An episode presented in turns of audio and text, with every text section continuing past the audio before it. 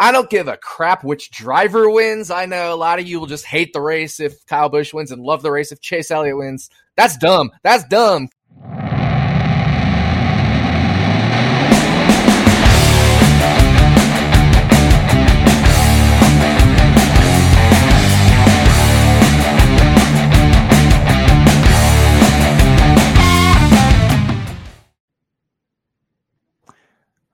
Right, welcome into the first ever episode of Stacking Denny's. This is Jordan McAbee with FantasyRacingOnline.com, along with my partner here, RotoDoc, over at Fantasy Labs. Welcome, Nick. How are you doing, Jordan? Uh, good to be good to be doing this, man. It's we've been talking about doing things for a while, and it's about damn time. Yeah, absolutely. You got for those watching the video, he's got his Paul Menard shirt on, or not watching the video, I guess. Um, not many two Paul Menard pick of the weeks going on right now with Larson just dominating the shit out of everybody. Yeah, absolutely. I mean, uh, there was a tweet going around about some of the most dominant stretches in NASCAR, and certainly you have to consider Larson up there with among the most, you know, dominant stretches, especially in the modern NASCAR era. But uh, you know, I know you tweeted about Jimmie Johnson winning five championships in a row, and I tweeted about Jeff Gordon having uh, one of the most dominant seasons in all of NASCAR history in 1998. But what we're looking at right now with Kyle Larson may approach that, depending on if he can, can you know, kind of continue this momentum and continue these finishes. Yeah. So uh, I know, like earlier, I think it was after he won Sonoma. Um, I tweeted out, I was like, how many races is Kyle Larson going to win before these playoffs start? Because, uh, so obviously we had Nashville coming up, which he won, dominated. Um, and I was kind of not counting him on winning that. But then we have Pocono this weekend coming up, doubleheader, two races for him. He's the favorite, uh, at least for the first one, according to Vegas. I'm sure he's going to be the favorite for the second one. But then we have Atlanta after that, which he completely dominated earlier this year and gave it away at the end to Ryan Blaney.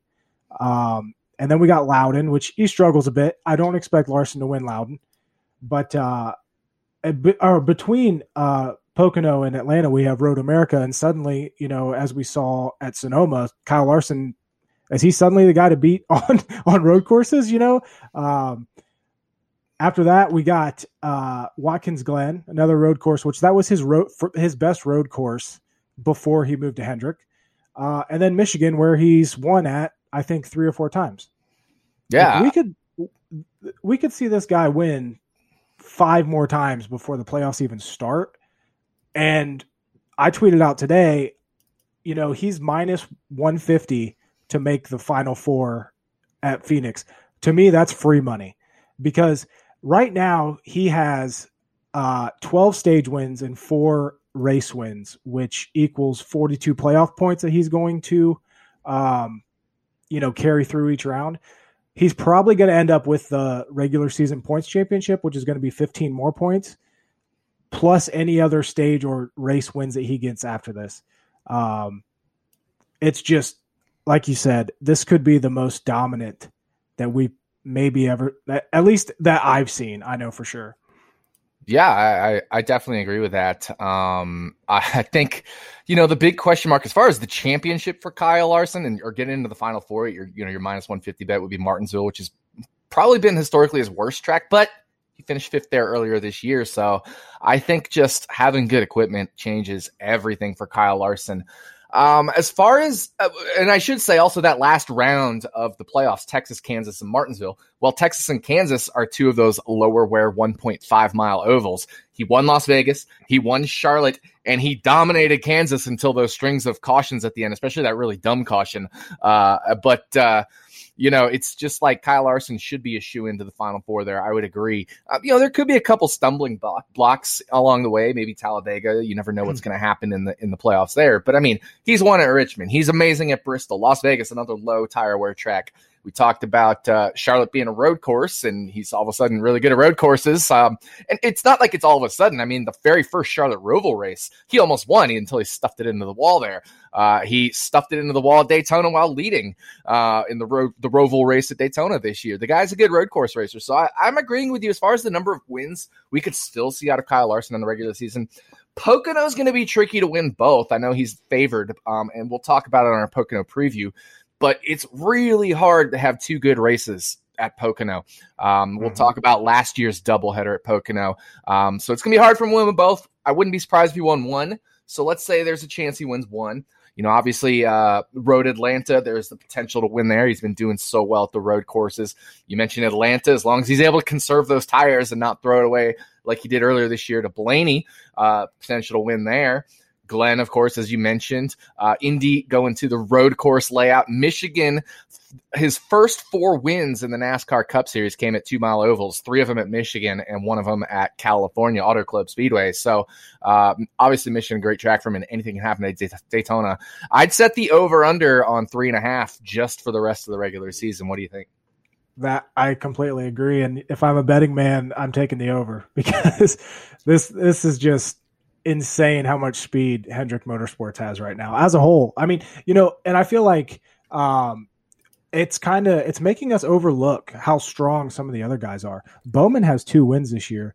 William Byron is putting together a great season. I, am not even going to say good; it's great.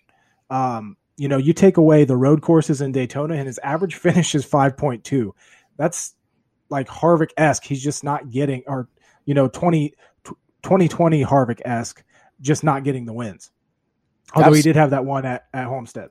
Yeah, absolutely. Um, and you know the the moral of that story, which we'll kind of segue into, is teams. Um, right now, Hendrick is just the dominant team. Obviously, Larson, but I mean, you look at William Byron; he's putting together just a string of pretty much consistent finishes between first and ninth place. He had an 11th at you know uh, Circuit of the Americas, and he had a 35th at Sonoma, which of course, both those are road courses, and and the whole rain situation at, at COTA kind of is a little wrench in things. But his, his four finishes outside of the top ten were Daytona 500, Daytona Road Course. COTA Road Course and Sonoma Road Course. So everything else, he's finished ninth or better. You look at uh, Chase Elliott. I mean, the guy would actually be ahead of William Byron in points if he hadn't gotten DQ'd this past weekend in Nashville. Um, so three of the top four in points right now are are Hendrick cars. And you got Alex Bowman, who's sitting there in 12th. He's been inconsistent. We, he's had some, you know, finishing, closing issues throughout his career. Um, I know you've mentioned multiple times he's dead to you as far as fantasy goes because he'll have a good day and then he'll just fade away. Uh, but he does have those two wins. He has four top fives. So um, right now, Hendrick just looking like the dominant team. Yeah, I've mentioned, uh, you know, going on through this season where I've, I've been hitting YouTube harder. I mentioned a lot you know, as we got about a month or two into the season, I said, you have to wait until about the Coca Cola 600, maybe a little bit before that. That's typically when we see a shift. It's where some teams catch up, some teams slow down.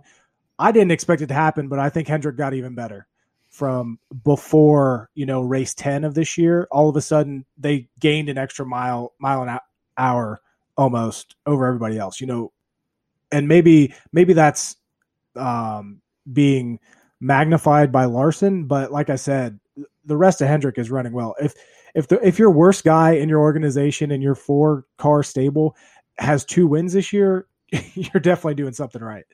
For sure. And, uh, you know, you mentioned that like 10, 12 race being like a third of the season, you know, kind of area where teams tend to improve or decline. And we've seen it so much in the past. If we look at uh, 2019, um, Hendrick was junk in 2019 as far as uh, you know the start of the year, and right around uh, you know that time of year they kicked it into gear, and all of a sudden Chase Elliott rattles off a bunch of top fives. You've got uh, Alex Bowman putting up some top fives, a string of three second place finishes in a row. All of a sudden, William Byron, he had one top five up to that point of the year. Four of his next five races, or three of his next four, or whatever it was, uh, are in the top 10.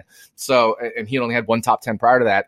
Um, so we see the same kind of thing. We also see teams fall off at this time of year. Maybe not intentionally, but just as other teams gain, that naturally means other teams are going to fall off. One classic example 2017, Joey Logano was second in points after Richmond. Had he not had his Richmond win encumbered, um, so back then they could take away your win and find and dock you points. They still can, but um, before they kind of implemented these new penalty systems, Joey Logano um, had actually finished in the top six in uh, eight of the first nine races of the year and would have been second in points behind some guy named Kyle Larson uh, until his Richmond win in the ninth race of the year was encumbered. So he won that race. It got to stand as a win on his career stats, but they took it away as far as the playoffs and they docked him 25 points in the regular season. After that, eh, he was again, he was second in points. He hadn't finished worse than sixth, except once in the first nine races. After that, he missed the playoffs. That's how junk that team went uh, from the 10th race of the year on. And he finished 17th in the points, the top car that missed the playoffs because he didn't win again the rest of the year. And that Richmond race was taken away as far as a, a, a win to qualify for the playoffs. And actually, Penske was down that year. Yes, Brad made the final four, but he actually wasn't one of the top cars. You know, he had a very, he had a decent playoff. And, and Joey Logano did improve again towards the end of the year. But for a while, whatever Penske was doing to kind of cheat there and get their win encumbered seemed to affect their team through that middle portion of the season. So you're right. This is around the time of the area where you see some teams improve, some teams maybe not necessarily decline, but relative to the rest of the field, they start to decline. And one in, one uh, team I'm a little interested in will be, uh, especially this Pocono doubleheader, will be uh, Stewart Haas Racing. I'm interested to see because they looked like they made some gains in qualifying in Nashville. Will that continue through Pocono? They were awesome at Pocono last year. Right. Yeah. Uh, I saw um, Aric Almirola was minus 125 to finish top 20. And just judging by his record here, I think he has like six top 12s in the last seven Pocono races. Uh, if I could bet that, I, I think I would absolutely hammer that. Yeah, that actually third and fifth last year at Pocono. Yeah. So that actually that segues into another point. Um, what's wrong with your boy Denny Hamlin? What's wrong with Joe Gibbs Racing? Um, What's wrong with Joe Gibbs Racing? But so Denny Hamlin started out the season. You know, he still hasn't won. I, I'm going to point this out: 17 races in, 17 points paying races in. Even more when you take in the the exhibition races. Denny Hamlin has not found victory lane this year. He also started out the season. He was a top five machine. Uh, you could not. I could not. I couldn't even make a case against not picking him every week. You know, top five after top five. He has one top five in the last eight races. Mm-hmm. Martin Truex Jr. after his struggles and, and being jinxed by me at at uh, uh, Nashville has now finished 19th or worse in four of the last five races, and Christopher Bell has one top 10 since April. The only guy that's shining at Joe Gibbs Racing is Kyle Busch, and he seems to have found you know that extra speed, while the rest of the organization seems to um, have fallen back a little bit. So, what do you think's going on there? Yeah, and I mean, even Kyle Busch, you know, when you say shining, it's shining compared to the rest of the organization because in that time since uh, Dan, Denny Hamlin rang off his his string of top fives there through Richmond, that next race at Talladega on, Kyle Busch has uh, four top five finishes, but everything else is tenth or worse. So, um, including an 18th to 27th and you know 11th outside of the top 10. So it hasn't been all roses even for Kyle Busch. Um, I think it's one of those things where right around that time is also the same time that Kyle Larson started knocking off those first and seconds. Chase Elliott has been in the top four in you know all but three of those races. William Byron still continuing his string. We've also had a couple oddball tracks, you know, Circuit of the Americas, especially with the rain race. Not really Truex's fault there that he you know he got wrecked out in that crazy crash. Um, he had a great run at Sonoma, but nobody had anything for for Kyle Larson and Chase Elliott. So um, part of it might just be tracks. Part of it is probably just Hendrick really coming on. Um, and, you know, a little bit could just be maybe some other teams are kind of coming on as well. I mean, look at somebody like Ross Chastain's who's had uh, finishes in the top seven in in three of his last four races, for example. You know, some other teams are making a little bit of ground. We've seen Daniel Suarez with two top ten finishes in the past five races. Um, so you know, some of these guys, Cole Custer sneaking the top ten, Chase Briscoe sneaking the top ten. Those are all spots that are getting taken away from other guys. Maybe some other organizations, some other drivers, some other teams uh, are making a little bit of gains and the field's pretty deep this year. I mean, you got Aric Almirola sitting there in 28th place in the standings. Yeah. Now, obviously, Stewart Haas Racing's had a terrible year, uh, but that's certainly not flattering of Aric Almirola. There's been some bad luck there. Uh, there's also been some just poor poor runs, and Stewart Haas has definitely struggled. But we've seen some really good finishes. I mean, we've got Chris Buescher in the top 15 in points. He's put up some solid finishes. You know, Tyler Reddick is a threat to potentially pop off a top three or top five many weeks, even though he's only had one top five all year. He's been a threat to it multiple times. Obviously, Austin Dillon's super consistent around that eight to, to 13 range, something like that. So it's just I wouldn't say it's as much JGR as it's as it's you know the the field is just super competitive this year. You're gonna find you know stretches where certain teams or certain drivers struggle and stretches where certain teams or drivers do amazing. I think the real trend here is, you know, when looking at a four car team, just how well Hendrick has done, which has really pushed, you know, JGR from being top five contenders every week to maybe being like sixth to 10th place contenders every week. Right. A lot of those names, I, I think you're completely right. First off, with the schedule, you know, this is this is a really kind of weird point of the schedule. Um, you know, I mentioned last week, Charlotte is the last low wear mile and a half track until we get to the playoffs, until we get to Vegas in uh, September, which is the second round of the playoffs. This is the last time that they're going to be at a, a low wear mile and a half track, and then they're going to go to Vegas, Texas, and Kansas within a you know a five race race streak. So, um, one thing before I get to my second point uh, with that, um, you, a lot of the people, a lot of the drivers that you mentioned are all Chevys. Do you think this is a Chevy is just that much better than everybody else, faster and stronger than everybody else? You know, they they introduced that new engine when what was it two years ago, and mm-hmm. it was I I remember it was. uh you know, it was almost like disappointing because they hyped it up, hyped it up, and then Chevy just came out and they were flat. And now it's almost like they've caught caught up and understood it, and now I mean, you just have to look at the races. It's Chevy, Daniel Suarez, and a brand new team are legitimately competing for top tens, which is you know mm-hmm. very surprising. Well, and, and I say yes, and the reason is twofold. First, especially in 2020, look at the end of the year. I mean, Chase Elliott winning three of the last five races, and uh, just how much stronger Hendrick. You know, Bowman finished sixth in the championship. Um, just how much stronger uh, Chevy and, and, especially Hendrick was at the end of the year 2020. Then you have to add in their partnership now with Childress. So before Childress and Hendrick were providing engines to the Chevys, but they were doing so separately. Now they're partnered up. They've brought all their stuff together. And I thought that was going to make a leap in 2021. That's why preseason I picked Kyle Larson to be in the final four. Uh, that prediction's looking pretty good. And, uh, you know, I think that partnership is starting to pay dividends. Uh, they're really just cranking out, uh, you know, some some some good engines and some good teams. Um, and, and, like you said, you know, Daniel Suarez has. We've got uh, Chastain. Reddick and Dillon are, are, are, looking pretty good over there at Childress. So uh, a lot of Chevys are, are, are starting to put up some good results. You know, I mean, Ricky Stenhouse Jr. was really consistent at the start of the year um, and put up a sixth place finish at Nashville.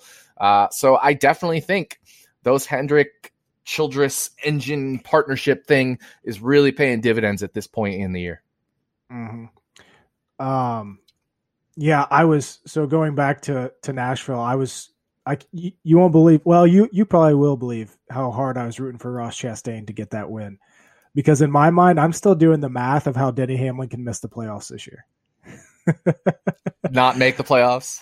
yeah. So I, I, I need like a Ross Chastain to steal a win. I need uh, someone to win, you know, like a, a Ricky Stenhouse to win Daytona, someone to steal a road course. You know, I'm doing the math in my head, and each passing week as Kyle Larson's winning again and again, I'm like, oh, Hamlin's definitely in. But uh, but yeah. So um, in addition to Gibbs, I, I'd say again a non Chevy team, Penske is struggling as well. You know, Keselowski ever since zero top tens since May 2nd and just two top tens in the last 12 races. I have a theory that part of that is due to these basically we know we all know that they're true rumors that he's going to Roush Fenway next year. And the the conspiracy theorist in me says he's now getting garbage cars. Um, but in addition to that, Ryan Blaney just and I can't believe this. Ryan Blaney has two top fives all season. We're 17 races into the year. One of those was the win at Atlanta, and I'm not sure where the second one was, but two yeah. top fives all season long. So again, is it just it, it has to be that Chevy is that much stronger than both, you know, Toyota and Ford. It's just very surprising. Yeah, the other top five was at uh, Las Vegas, which of the air quote low wear tracks is actually the highest of the low wear tracks. It was one that was repaved the longest to go. Um, so you know that kind of seems to be where Blaney is doing really well right now. We saw last year Blaney did really well at the the high wear tracks. Um, Auto Club he almost won. He should have won.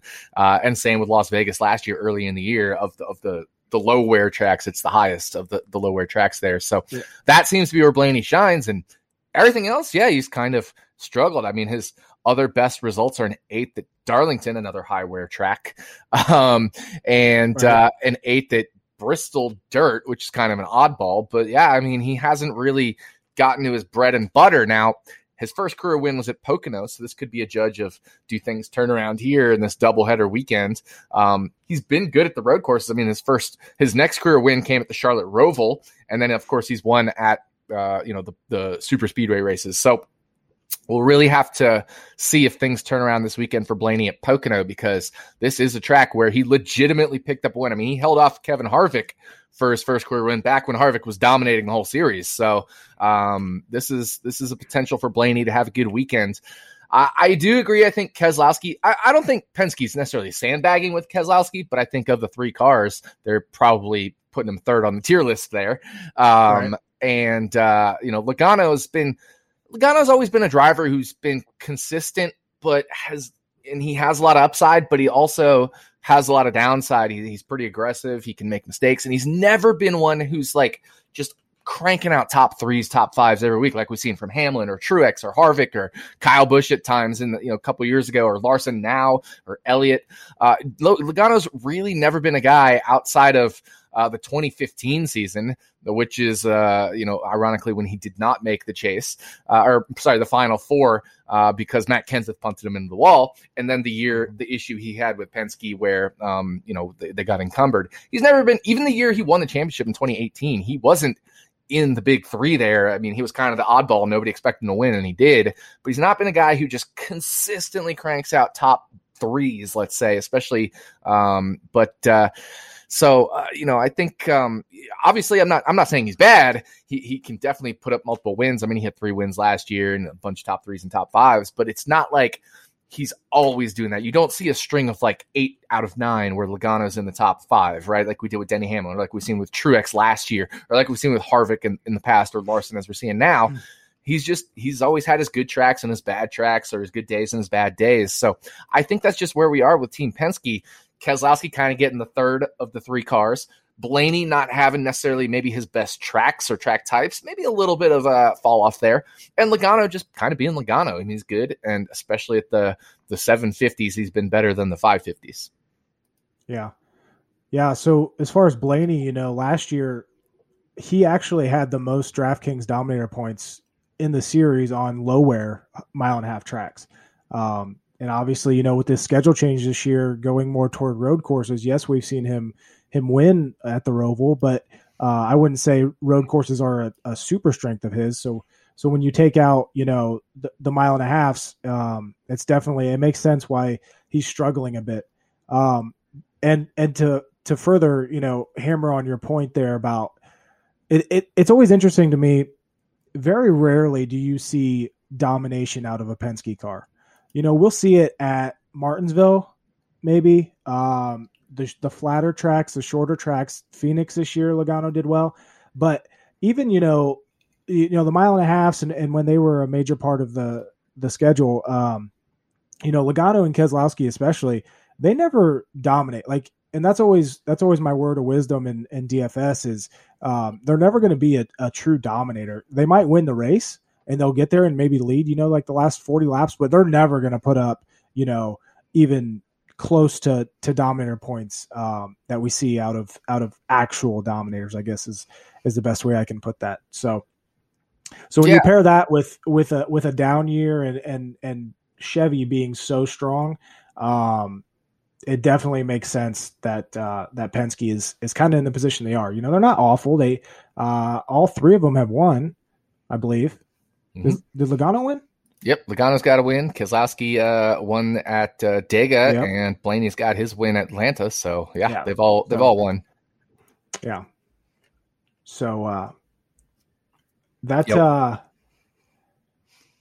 so another point, and I know we were both. You, you mentioned the tweets earlier about um, you know the domination of of Larson, and it those spawned from a tweet that was a, a, guy named Greg Reinhart, and he he tweeted Jeff Gluck, and he said, uh, why are you or you should be on Kyle Larson's payroll by now as much as you're talking about him. And it kind of it sparked this one like who else are you going to talk about? Like what we're seeing is awesome, but um it brings up the question is one driver dominating better or worse than what we saw last year with Hamlin and Harvick uh, where we had two guys dominating? Is that which situation do you think is better as far as just NASCAR as a whole? I mean, it depends on who you're a fan of. I think a little bit, uh, or what you're a fan of. Um, if you're a fan of of betting, uh, I think it's probably better if it's a little more evenly distributed because it's so hard to bet the guy who's plus 200 every week. Uh, whereas if the favorite is plus 500 and there's a lot of guys that you know show some value, uh, so it depends a little bit. I was actually just before we went uh, went on the air, I was watching a video about uh, and my girlfriend's to kill me for this, but I was watching a video about Super Smash Brothers Melee, and they had what were called the five gods of Melee. Uh, and there were five guys that dominated, and, and everybody else was kind of next tier. Like, that's kind of cool because it, it, you know, any of those five could take each other any week, and then you still have a whole tier of like second second tier drivers. Um, so there's lots of different potential situations. I mean, there's been years we haven't seen any driver win more than four or five races, maybe up to six. Um, so I like those really spread out years. Uh, I think it makes it more interesting. 2011 being my favorite all time NASCAR season. Go check into that one uh, if you haven't before. You know, for those of you listening to this podcast, it could be a little homework for you. But uh, some of the crazy stats from 2011, I think that makes it really fun. At the same time, you have to appreciate the greatness that's going on right now with Kyle Larson. I, growing up, was a Jeff Gordon fan. I loved it. Jeff Gordon was winning 13 times a year and, uh, you know, 10 out of 13 or something like crazy numbers like that. I loved it, but I think it all depends on your perspective. I think as a fantasy sports, you know, fantasy NASCAR player, um, it makes it a little less interesting because you're basically just schlepping Larson in half of your lineups every week, uh, at least, um, mm-hmm. especially lately. And uh, as a better, I don't think it's as exciting because you know it, it, certainly takes out of contention. I feel like a few more drivers uh, and um, the the thing is though, it, it does become a little more interesting though because if Larson's odds gets really short, even the second and third tier guys' odds should get a little bit longer. So as long as you're fading Larson, you, you could potentially profit potentially.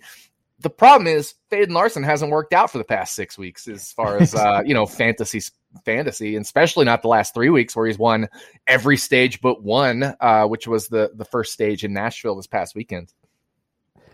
Yeah, so um, you know, DFS wise, I I tend to be a contrarian. So this last week, a lot of my high dollar lineups had no Larson in them, and it's whenever I do that and it doesn't work out like that, I look at myself and I say, literally every single piece of data said pick Kyle Larson, and your stupid brain didn't do it.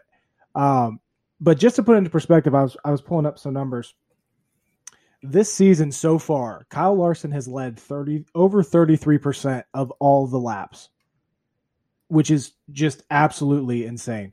When you look at fastest laps, he has almost 20% of them all season long. Um it to me, I like seeing this. I I I like seeing and it might be because of the driver. So I know I know for me and I think a lot of the guys in the fantasy NASCAR world for the longest time when when Kyle Larson was with was with Chip Ganassi Racing, it was always God. I'd love to see what this kid could do if he got good equipment. And now he got good equipment, and I think he's doing even better than a lot of us expected. And it's awesome to see. Like I love it, and you know maybe that's why I don't mind. I didn't. I didn't really mind. You know the Harvick Hamlin dominating and getting most of the wins either last year because they were just that much better. Um, so I, I understand why people might get bored. You know, people like Greg are, are sick of hearing about the winners. But the thing is, Kyle Larson, like like we've said a few times here before, what he's doing, and if he continues doing this, it's he's putting together a very special season and, and one that yes. we're going to talk about for a long time. Yeah, I mean, we're talking about Jeff Gordon's 2018 season, or sorry, 1998 season 23 years later. So, um, you know, those are the kind of things that are memorable. And I, I, I do like to see it as well. I mean, I, predicted Kyle Larson to have a monster year. So uh, it's nice to see my prediction coming to fruition.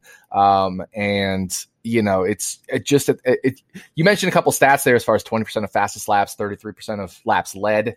So he should theoretically, based off of those numbers, win somewhere around 20 to 33% of all the races. Well, we've had 17 races this year. He's won four of them. So just under 25%. That's right in that 20 to 33% range of his dominance there. So Right. kind of makes sense. Makes sense uh, that Kyle Larson, you know, is doing well, and he's had a couple other shots to win, especially you know Kansas. Uh, he potentially would have won Circuit of the Americas if they hadn't called it uh, early. So there's you know Atlanta where Blaney beat him late. He's had the potential to win maybe six uh, or even seven of these races. Uh, that you know he only has four wins now instead. Um, we're, we're talking you know, a couple of breaks here or there away from him already having six or seven wins out of 17, which is, you know, as many as Hamlin had last year, uh, and Harvick had nine. We're, we're talking just a couple small breaks away from Larson already replicating the, the second most winning driver from last year. Mm-hmm. Yeah. So do you think if he if he goes if he continues this run, which I see no reason why he won't, and he you know he goes into the playoffs and and he carries, let's say, 90 points into each round, do you think NASCAR says we need to find a different format, or do you, or do you, it, or will they stick with it? Yeah, uh, it's tough to say. I mean, Kevin Harvick carried he, carried 67 last year and didn't make the final four. So uh, if now if it's 90, I was you gonna know, say ninety. That's a shoe in for Phoenix. If he has ninety points, he could wreck out a two of them and finish fifth in the third of a round and still make it. You know. Yeah, and I mean, right now he has thirty-two. He's gonna get a chunk for, um, you know, finishing in the top, probably two or three in the standings. Uh, I would say at worst top three. I mean, right now he's second in the standings and he's 71 points clear of Byron.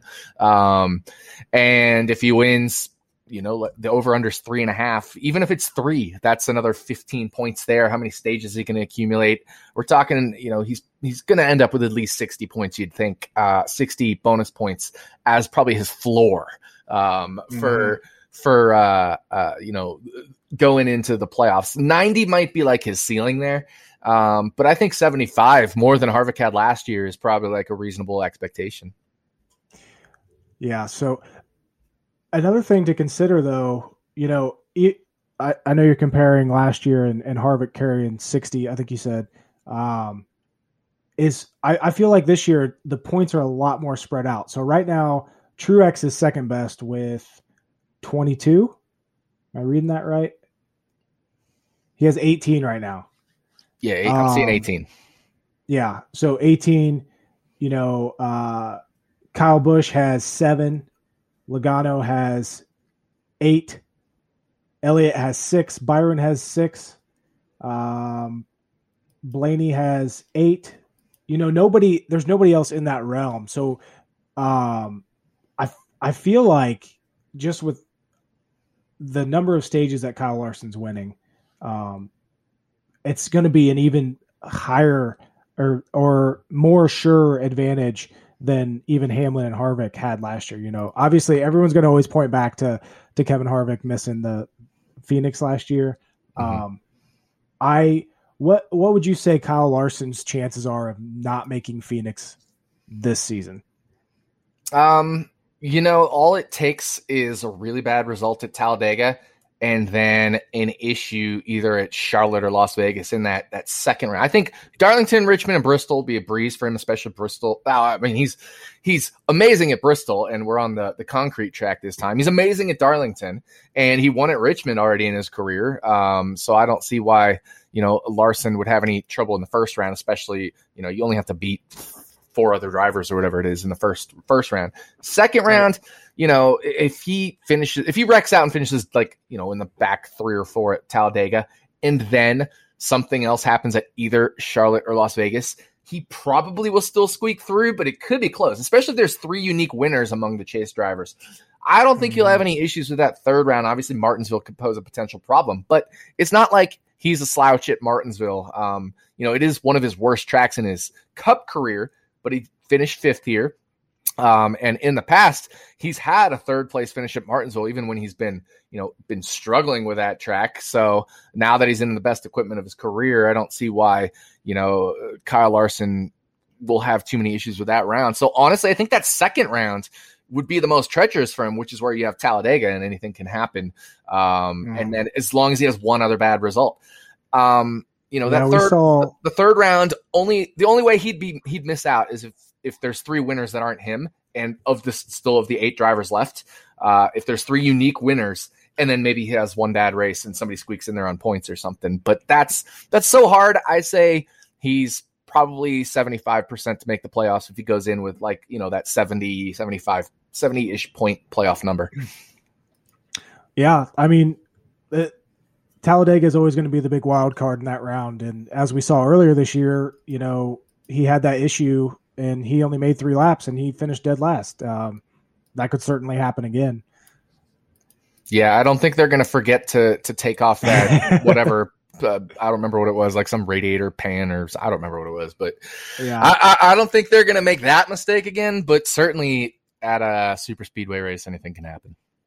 Yeah.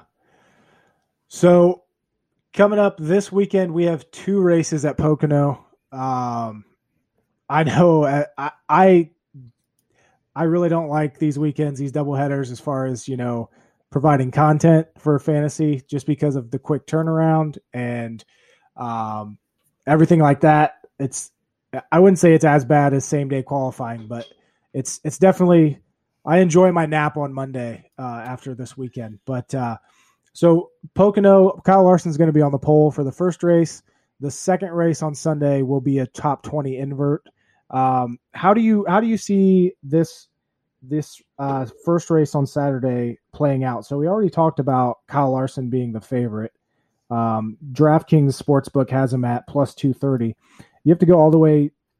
So Denny Hamlin's the second most favored at plus seven fifty, and then Kyle Busch at plus eight hundred, Byron at nine to one, Harvick nine to one, and Chase Elliott and Truex at ten to one. Do you yeah. think if unless something crazy happens, do you think Kyle Larson can be beat starting from the pole? I know a lot of times here at, at Pocono, um, and it's kind of changed a little bit with with the stages, but still, there's a very good chance that this turns into a, a fuel mileage race, which we saw at Nashville. Kyle Larson was perfectly fine with saving while still going full speed somehow. Um, but uh, how do you see this this weekend playing out? Yeah, I certainly think with stage racing, Pocono, and especially the doubleheader now making it a, a 325 uh, mile race for the first one. I don't see fuel mileage coming into play as much. Um, I can't remember the last time we had a fuel mileage race at Pocono during the stage era. I don't, I don't know. Uh, it's been a while, so I think that's less likely. Now, there still is a chance for a little bit of randomness at Pocono because of the pit stop strategy. So, uh, if you pit, you know, right before the pits close and you're close enough to the leader, you'll stay in the lead lap. So then when all the leaders pit under caution, you'll cycle into the front. So there is opportunity for randomness at Pocono. Um, that said, not as much as in the past, but uh, still a little bit. It's just like Pocono is one of those tracks that anything can can kind of happen. Cautions can kind of happen at weird times. Um, fuel mileage can happen, especially pre-stage era. Uh, but I think with the stages, it probably helps Larson stay out front more so than maybe it would have in the past, just because you don't get as many different fuel strategies. Uh, you know, you're gonna you're gonna pit at some point during the first stage, and uh, you know, and or hopefully, uh, you know, there there will be teams of different strategies because Pocono is so unique, but it's not like it's not like a mile and a half track where everybody's just going to split the stage in half, or most people split the stage in half, and uh, that'll be the end of the first stage. You'll see all the top cars up front, so it does make it a little bit harder for Larson to win uh, and to to keep a good strategy and everything like that. You never know when uh, cautions will throw a wrenches in things as well. Um, but certainly starting out front really helps him. Um, I don't think I would bet him this weekend, especially in the first race, just because things can happen at Pocono, um, and especially with pit strategies being as they are at Pocono. You know, Kyle Larson doesn't need to race, race for points though; he needs to race for the win. So maybe he's on the strategy that I'll pit with uh, two or three to go in the in the stage take my stage, uh, you know, avoid taking my stage points and go for the win. Now, the more important time to do that is at the end of the second stage than at the end of the first stage. So maybe he tries to take the stage one win, grab that playoff point, and then figure a similar strategy for, you know, work his way through the field in stage two. Do that strategy for stage two so he can start stage three close to the front. Um, but it does, again, create some randomness. You never know when other cautions will throw a wrench in things. So, right now, as far as betting, I don't love Kyle Larson at the number he's at. It's it's so hard for me to bet any driver at a plus 250, plus 225 type number in any race. Um, and Pocono, where there's a little more randomness, I certainly don't love it.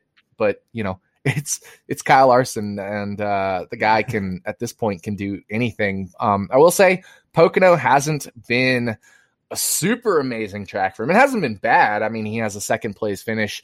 Uh, he has another fifth place finish, which came in 2019, um, which is kind of in the similar package we've been running now. But uh, it hasn't been one of his absolutely best tracks. So, um, of course, we we've seen him with other tracks that haven't been his best.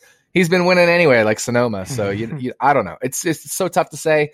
Um, I like looking at Pocono more as the whole weekend. I don't think there's going to be any driver that's favored or any any team that's favored.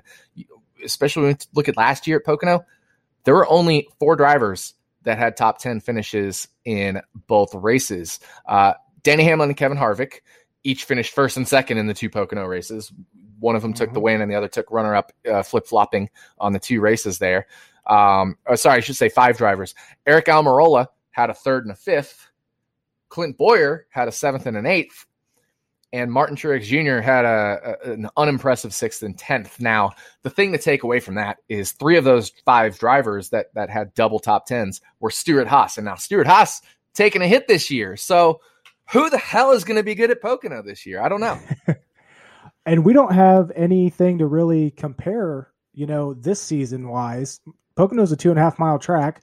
The closest track to it is Indianapolis. We're not racing there anymore.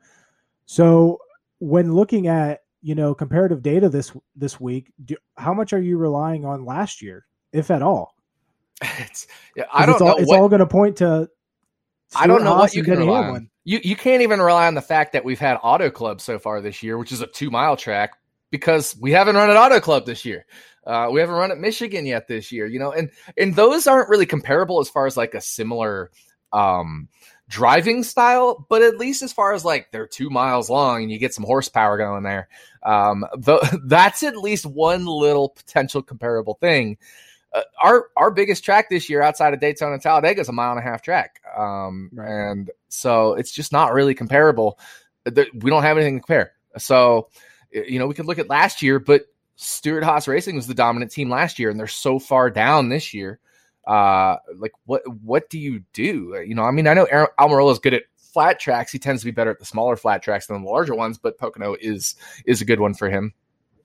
But Cole Custer and, and Chase Briscoe, what do you expect from them? Right? Like outside of that, I mean, Hendrick was meh last year. They're great now. Um, yeah. Penske was was up and down. You know, I mean, Logano had two terrible races at Pocono. Keselowski in ninth and eleventh, and uh, Blaney's won here, but he finished 12th and 22nd last year. So, you know, it's so tough to say. I mean, this is probably another one of those races where you could see somebody like a Daniel Suarez sneak in. Suarez, really good at Pocono. Uh, Ross Chastain, really good at Pocono. If you look at uh, in his last two races in the lower series, he has a win and a second place. So uh, with those gains that Chevy has made, and you know somebody like Daniel Suarez or, or somebody like Ross Chastain, who this is one of their better tracks, uh, at least based off their past results in in at this track. Um, you know, we could see a Daniel Suarez and a Ross Chastain sneak out a top five or a top ten. I wouldn't be surprised at all. Yeah, especially with uh, you know the Chevy Power, like we said earlier, they definitely have this. And at a at a two and a half mile track, you need that horsepower. That's going to be the difference because nailing a setup at Pocono is pretty tough. You, I think most crew chiefs go to make two of the corners bearable and and say good luck with the third. So as far as the the tires they're running this week, um, just pulled that up. They're running the tires from Darlington and Homestead on the left side and on the right side they're running the tires from Auto Club in 2020. So even you know the the tire data, Auto Club last year for the right sides was in March or maybe even February. So we're talking huge differences there. And then uh, obviously Darlington and Homestead um, this year, not I wouldn't say comparable at all to to Pocono. Uh, maybe just a tiny bit, but uh, that's definitely not. Pocono doesn't wear tires like like Darlington and Homestead does. Right, right, yeah, and I mean, if you look at who was good at Darlington and Homestead, uh, I immediately jumped to Kyle Larson and William Byron. So, yep. you know, it's a potential. Uh, and and obviously Kyle Larson was great at Auto Club in the past, so you know two mile tracks being one of his his better track types. So, um, you know, it could be another another just Chevy day. Um, guess who else was really good at Homestead? Chris Buescher, uh, until he faded late, was dominating a portion of that race. Um, mm-hmm. and he finished ninth at, at Darlington. So we're looking at these Chevys. Um, Chris Buescher being in a Ford, uh, and and you know, there's potential for I mean, Ryan Newman finished seventh and tenth at Darlington and Homestead this year. Like, you know, there's potential for a lot of names in the Chevy and, and, and the Ford camp um, to sneak in and get in that top 10, get in the top five, especially to track like Pocono, where there is some randomness, especially just because of pit strategies. So I think we could see something like, um, you know, maybe one of the two or two of the sh- the Hendrick guys, I should say, um, just get shuffled out by randomness and then you know it's a free for all after that. So it's I mean this Pocono weekend is kind of a free for all, and it it makes it really great if you're a contrarian player in DFS. Mm-hmm. Uh, I have a feeling I'm going to be talking as far as DFS goes. I'm going to be talking a lot more um, about manufacturer than I am really a lot because I feel like Chevy obviously has the the engine horsepower, but we think of these last three years, um, and I always, I stupidly do this, but I, I talk about like you know like Daytona and Talladega, which are obviously great tracks to to gauge how strong these engines are, and it's been Ford um, in these high horsepower um, situations having the most speed. So I always default to that. You know, I and I agree with you. I think I think Stewart-Haas could definitely shine.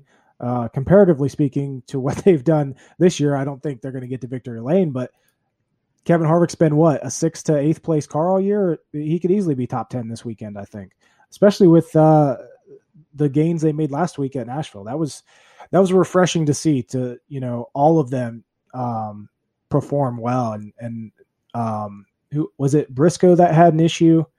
Yeah, he was running well yeah, and had an issue. He was running, yeah, one of his best races of the year and, and had an issue, and that sucks because you know definitely hurts that confidence for him as a rookie. But uh, definitely yeah, going mean, to be.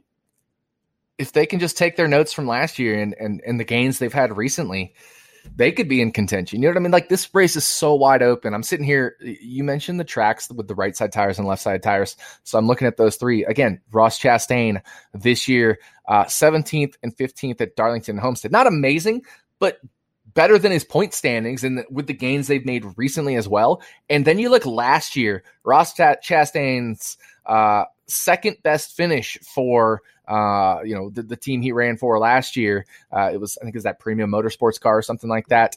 Uh, was at California, which was I think you said the right side tires or something like that. So yep. um, Auto Club. So there's so many potential good finishes here, whether it's Stewart-Haas or some of the Chevys or some of the lesser Ford teams, you know, especially uh, Roush. We talked about Buescher and Newman. No idea what to expect this weekend. Um, you know, maybe Gibbs hits it. Uh, who knows? Maybe Penske hits it. I have no idea. All I know is Hendrick's probably going to be pretty good, but you might lose one or two of them. Just kind of the randomness of Pocono. Yeah. So uh, as far as an underdog, um, who who kind of piques your interest as an underdog this week? Chastain, absolutely Chastain. I think it's uh, the way they've been running lately um, the, his track history here, uh, especially in his more recent races at Pocono. Um, he finished second in the Xfinity Series last year in that Kaulig car. And then in 2019, in that Niece Motorsports car, he actually won the race. That I shouldn't say car, truck. He actually won the race at Pocono. Hmm. so he's got top two finishes in each of his last two uh, Pocono races in in the lower series. Now, um, last year, he didn't race either of the Pocono races. Uh, in 2019, with Premium Motorsport, so I should say last year he was with Spire, but in 2019 he was with Premium. Pocono is one of his better finishes on the whole year. So um, Ross Chastain is absolutely a guy I'm looking at as a potential underdog here. Uh, and Daniel Suarez would be the other guy. Daniel Suarez, this is one of his, um, you know, better, better tracks. Like when he was with, uh, when he was with Gibbs, he was really good here. Um, he finished, let's see, he finished, uh, second in 2018. He had a seventh place finish. Um, so you know, this is a track he could do some damage at.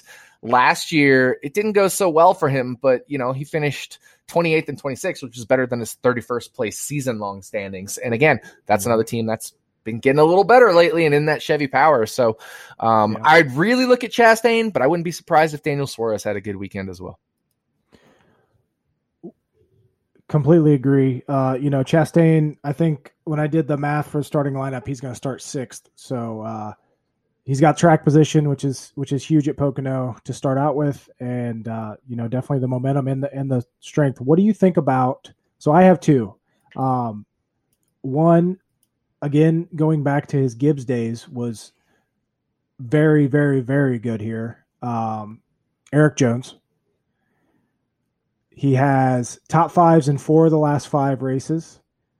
And, you know, you go back to, um, again, I said Darlington isn't super comparable, but they're using the same tire. And Jones was always crazy good. He was always my plug in at, um, at Darlington. You know, no matter what, I'm mm-hmm. playing Jones at Darlington when he was in when he was with Gibbs.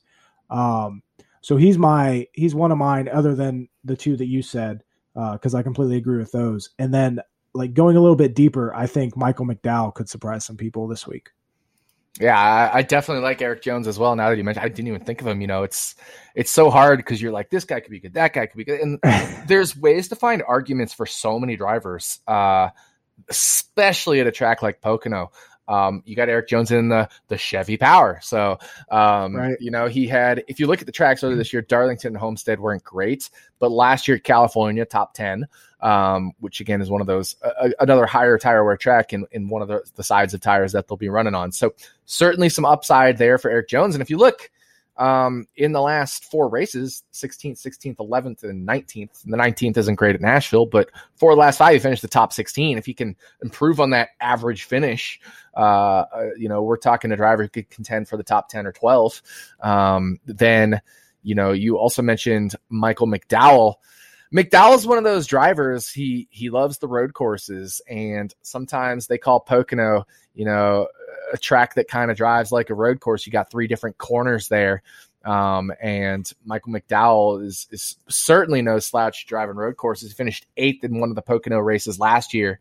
Um, Pocono hasn't been necessarily an amazing track for him, but that eighth place finish certainly is nice. Um, you do look like when he was with Leavine Family Racing in 2017, he squeaked out an 18th when he finished 26th in points. He squeaked out a 16th the next year at Front Row when he finished 26th in points. So, um, you know, he's finished around nine spots better than his point standings a couple times there.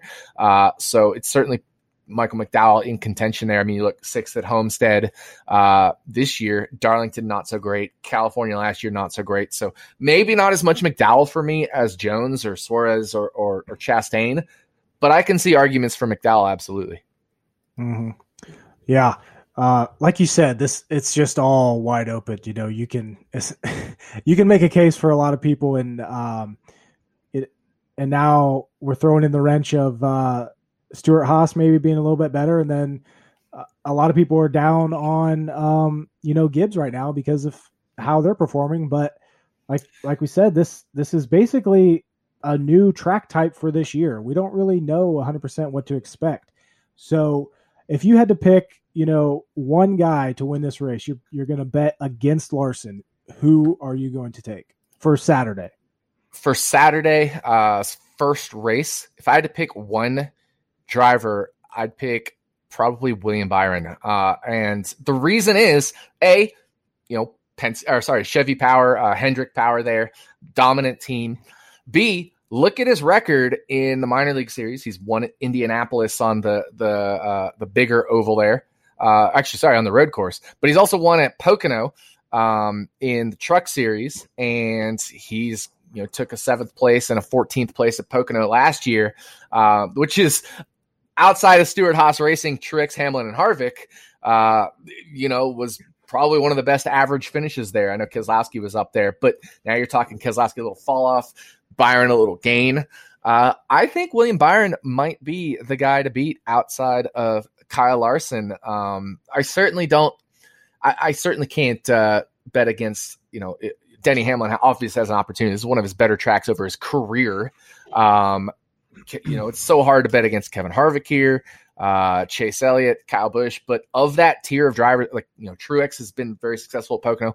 But of those drivers that are like around 10 to 1 or less, I might go with William Byron just because of how strong that, uh, that Hendrick Motorsports is right now. And um, I think this is a very good track type for him.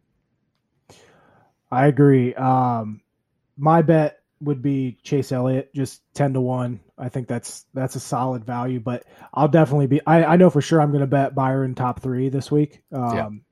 You know, no matter what the odds are, I'm betting that. Right now they're at plus two fifty on DraftKings. Um, what do you think of like some of these numbers? It's surprising to see, but like Joey Logano twenty to one. Do you think that's worth you know a little little Salt Bae sprinkle? You know, turn five bucks into a hundred, or or you know, just, you know, no chance. Yeah, I, I don't think there's no chance. I mean, Joey Logano has won at Pocono in the past. Um, mm-hmm. Obviously, uh, this is one of those 550 tracks, so it's not going to be as appealing as the 750 tracks where Logano has done a lot better. Um, he has zero top fives here since 2016. Yeah, exactly. But it's it's so hard to bet against a, a Penske driver that's 20 to 1, right? Like, um, especially one as established as Logano. Um, right. You know, it, it's a little easier to bet against a JGR guy like Chris Bell, who's 40 to 1 or something like that, uh, because, you know, he's only in his second year, his first year on a big team. Um, but ah, it's hard to bet against Logano at 20 to 1. Um, and you know he has won here in the past. It's not one of his best tracks, but he's won here in the past. He's had some top five results in the past. I should mention, um, you know, they came 2016, 2015, 2012 was his win. Uh, so it's not like he's been lighting it up lately, as you said, no top fives lately. Uh, and, and last year, a 24th and a 36 was pretty rough, but, but the year before that, um, you know, a seventh and a 13th, uh, the year before that, uh, a ninth place finish and a 26. So like he's got that like back half of top 10 potential. Um, and he's being priced as, you know, the 11th place driver or so in betting markets. So I could see a little sprinkle. I wouldn't, you know, maybe wouldn't do a full unit on him, but, uh, as the week progresses and I get to run in my model, I'll have a more definitive answer on that, but certainly one I would consider. Right. Yeah, I, I remember his I think I remember his his win here well. That's when he moved Mark Martin out of the way, I believe. Yes, it was. That uh, was uh, that was Man, um that was nine not, years not ago. not well received by yeah by, was, by, the fans. Was that the first race on? They repaved it that year. Was mm-hmm. I think that was the first race on the new pave. So, um, one thing I I do like about Logano, you know, pulling up his numbers here at Pocono lately is over the last eight stages here, he has finished third or better in five of them. So whether that's due to strategy, whether that's due to him actually running well, uh, I'd have to go back and look at the tape. But um, I, I, I, it's hard for me. Like you said, it's it's hard to bet against Penske at twenty to one. You know, that's that's why I hit him last year at Kansas at seventeen to one, and had a great week. Um, you know, when he got ahead of Kevin Harvick on that final pit stop and and, and held him off for the win. So um, definitely definitely one of those that that popped out to me. And of course, you know, Alex Bowman eighteen to one um, in that Hendrick power. You can't. It's it's so hard to bet against Hendrick. Um, but yeah. Yeah, exactly. Um, you know, just reeling off that Logano stat that you said about those stages, you almost have to discredit that second Pocono race last year as well because of the the fact that it was like the invert, but only the top 20 and he finished 36 in the first one. There was no way he was going to finish up front in the first stage, especially probably not the second stage. And, and, you know, the first stage last year or the first Pocono race last year, who's first and second in those two stages. So, um, it, it it's a good sign for him, at least as far as his last year's performance. Uh, unfortunately, he got that bad result, which prevented him from having a good starting spot in the second Pocono race there. Uh, so, you know, that's a, a, pretty nice stat that you pulled out there for Joey Logano.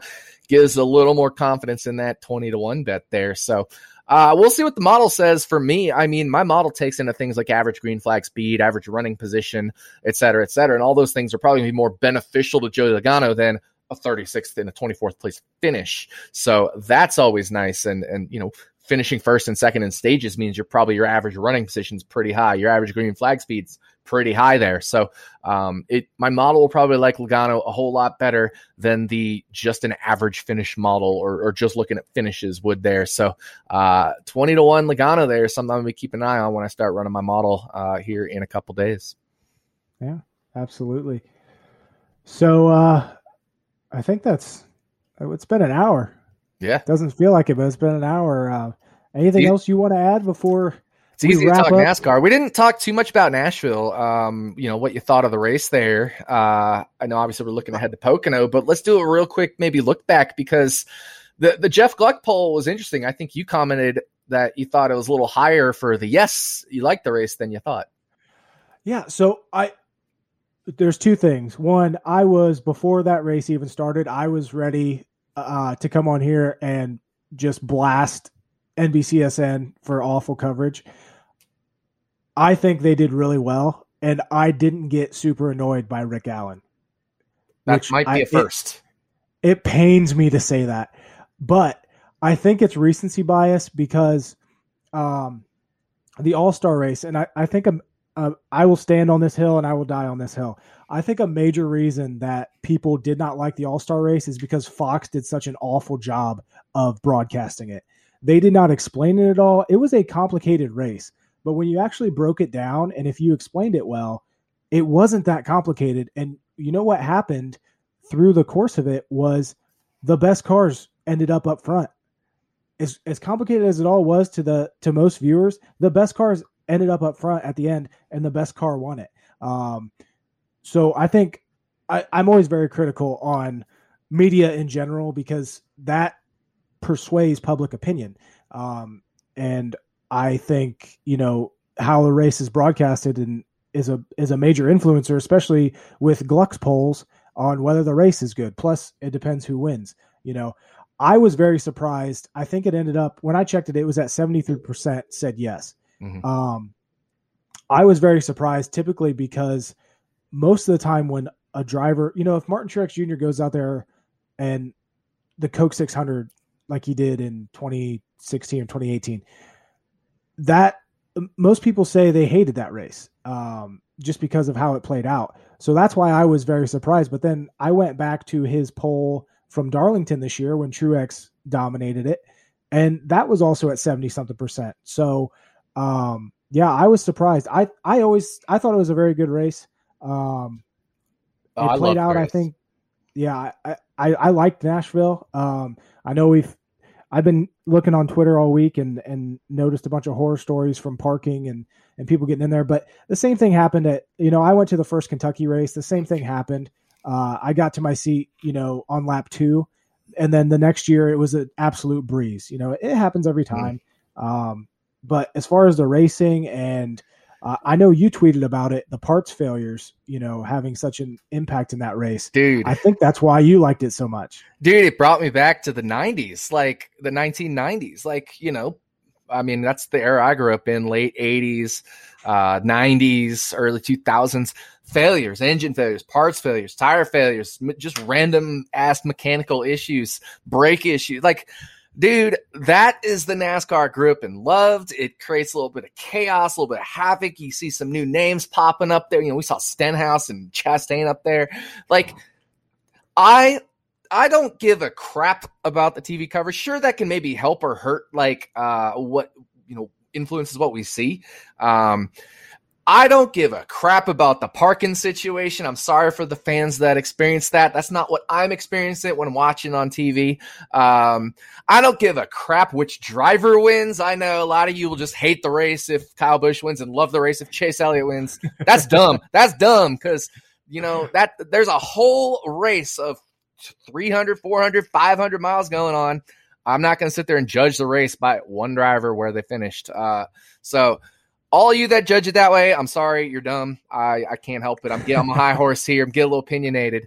Uh, dude, I want to know how the race was. How was the racing? Did we see some exciting moments? Did we see some exciting things? I don't care if it was just the leader checking out. If second through, you know, 36th or whatever was a battle and people are getting in it side by side, parts failures, strategies, cautions. Dude, that was a good race. Uh, it was hard. You saw those drivers having to wheel the car. You saw them getting sideways. That was a race. I loved that race. I thought Nashville was one of the best races of the year. Yeah, I it was it was very good. I I agree. I, I, got I got a little opinionated there, and uh, I I will continue to be opinion. I think you know what all you need to do who just live or die by one driver start betting, start playing fantasy sports because when you start just living or dying by one driver, you're going to realize you're not you're not going to make any money, uh, and that'll open your eyes up to the whole field and open your eyes up to the whole race and open your eyes up to everything. So play a little fantasy yeah. sports, play a little, uh, you know, dabble in a little betting if you want to, but don't attach yourself to one driver for the whole outcome of the whole race because that's dumb. Uh, yes, you're allowed to root for a driver, have a favorite. You can be upset when they lose. You can be upset when your enemy wins, but you can also detach it from judging how the actual on track product was. So I always try to vote in that poll based off the on track product. Yeah. So that that uh so a lot of my friends and you know people I live in a very small town and I often get asked, you know, when people learn how ingrained I am in this fantasy NASCAR world, the the question is, oh, who's your favorite driver? And I'm like, depends what week it is.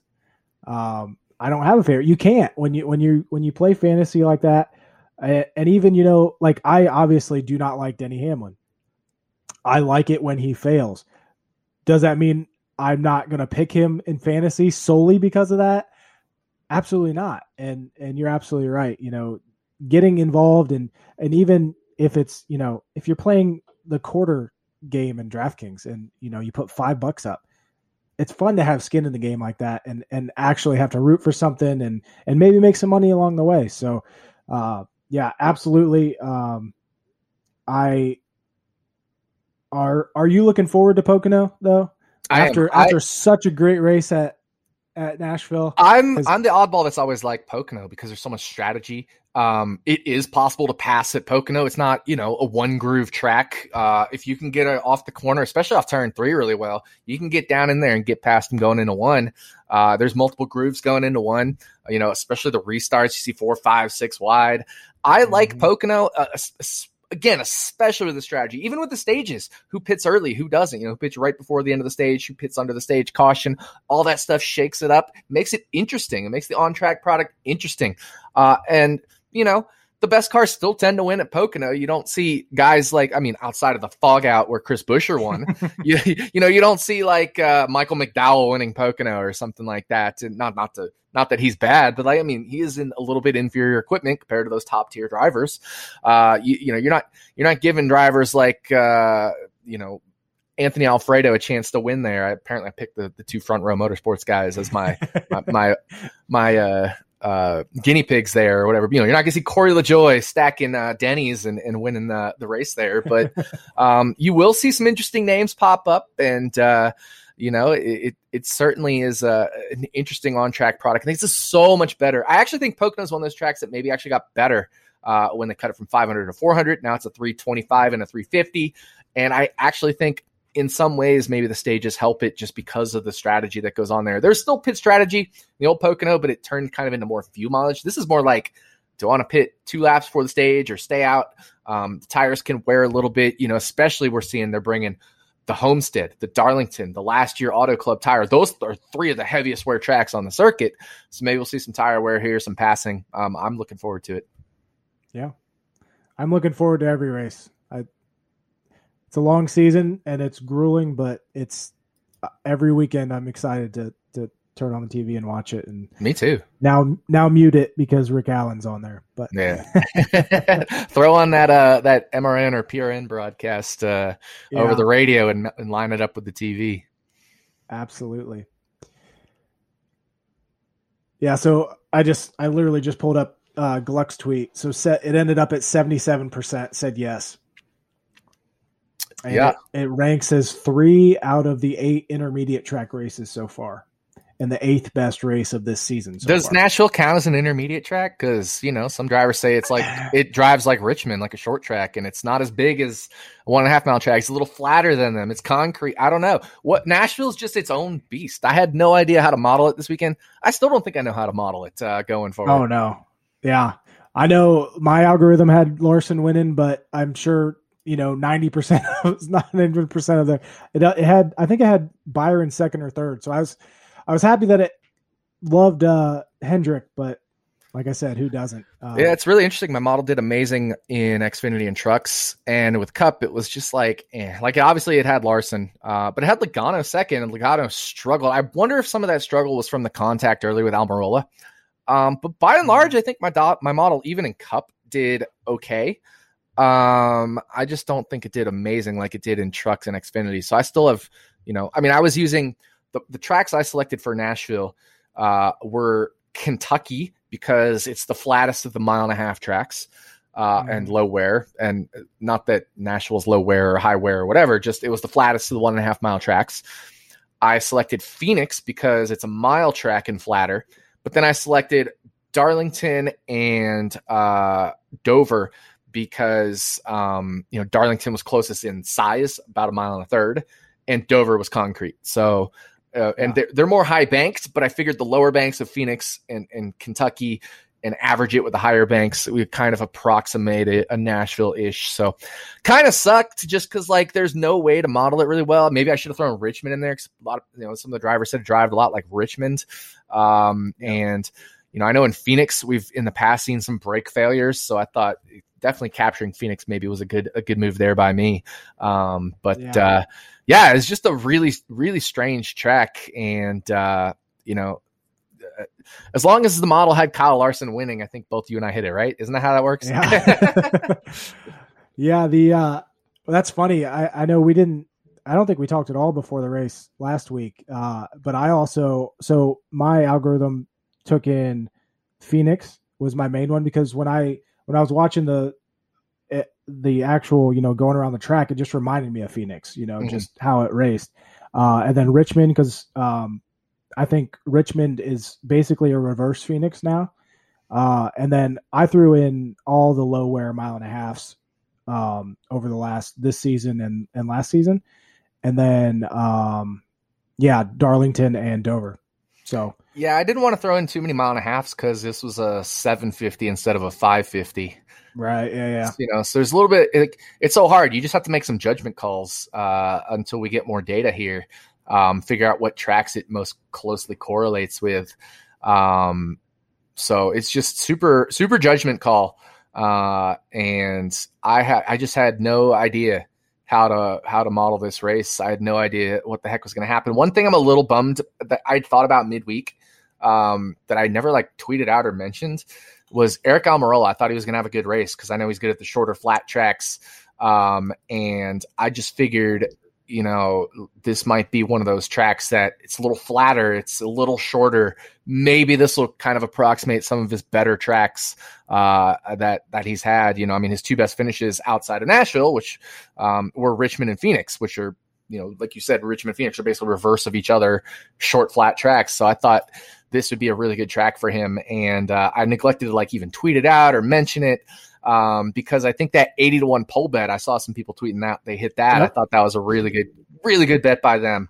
Um, so I'm glad they they nailed that, and uh, just forgot, totally forgot to mention it. Um, my model kind of liked him. It gave him, you know, like a, a 15th or 16th place average finish, which uh, was right around 15th or 16th among all drivers, um, which is better than he's been doing this year. But um, yeah, I think uh, just that one I would have loved to have had back in terms of not in terms of the model. I think the model kind of got him right. Just in terms of like tweeting out, I think there's even more upside than the model's suggesting. Yeah. He was, I don't remember if he ended up in the optimal in DraftKings or not, but I know he was in a lot of the top lineups.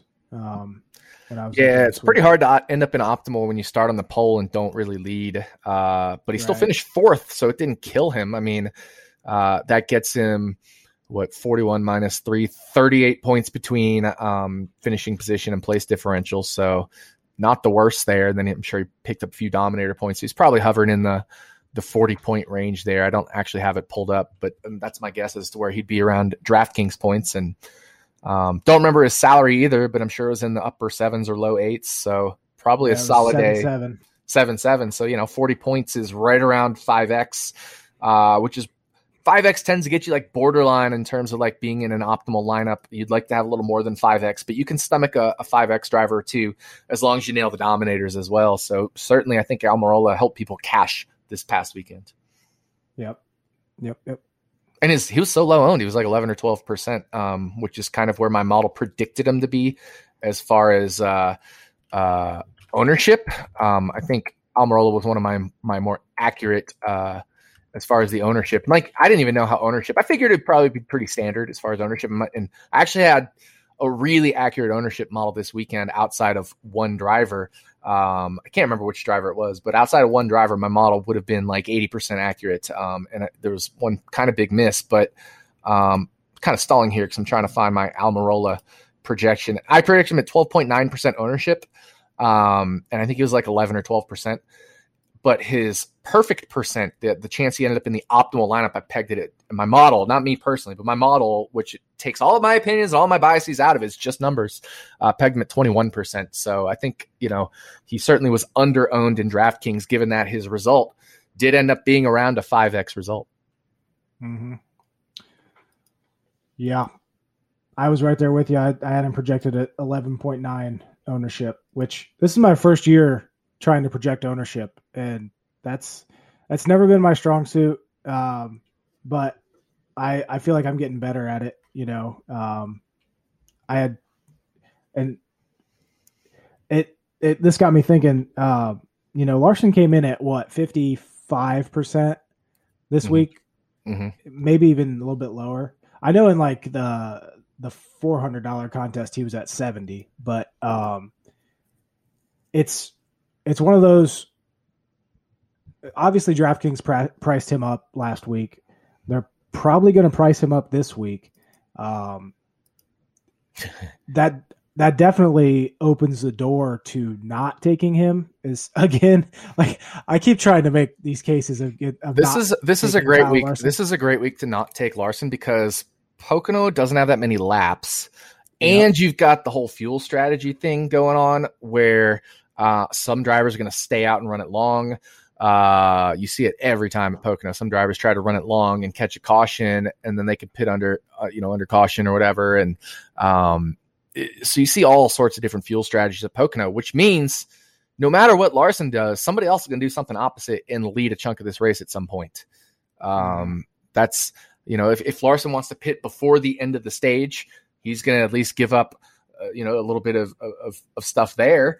Uh, if he wants to pit right at the end of the stage, that's to win a stage. That's going to set him back at the start of the next stage. So this is a great week to fade Larson. Well, I, obviously, I'm saying that without seeing DraftKings salaries. Um, if they price him a thousand dollars more than anybody else, you know, anybody else this weekend, it's going to be a great week to fade Kyle Larson. But if everybody starts saying that, you know, at what point is it a good week to play Kyle Larson? So it's so tough to right. say. Um, it all just depends on kind of where we see the salaries shake out, where we see the betting lines shake out, uh, where we see you know DFS tout opinions shake out. That actually has always been a factor in my model in the past.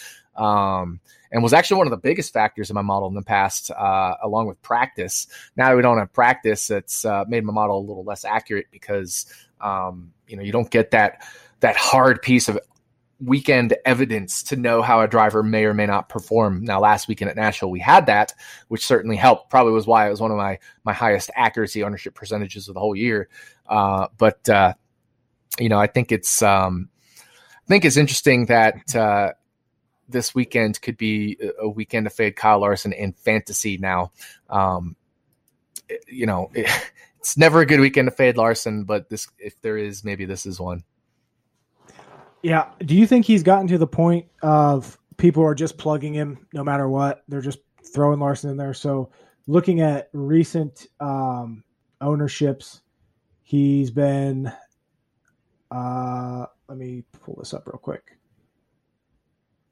So at Sonoma, he was 20% owned, but he started uh, on the pole, I believe. Mm-hmm. And I kind of I kind of throw those out sometimes uh, and just focus on those, but uh, or on other races. But um, so Charlotte, he was 51% owned in the big GPP. At Darlington, he was 46% owned. At Kansas, he was 50% owned.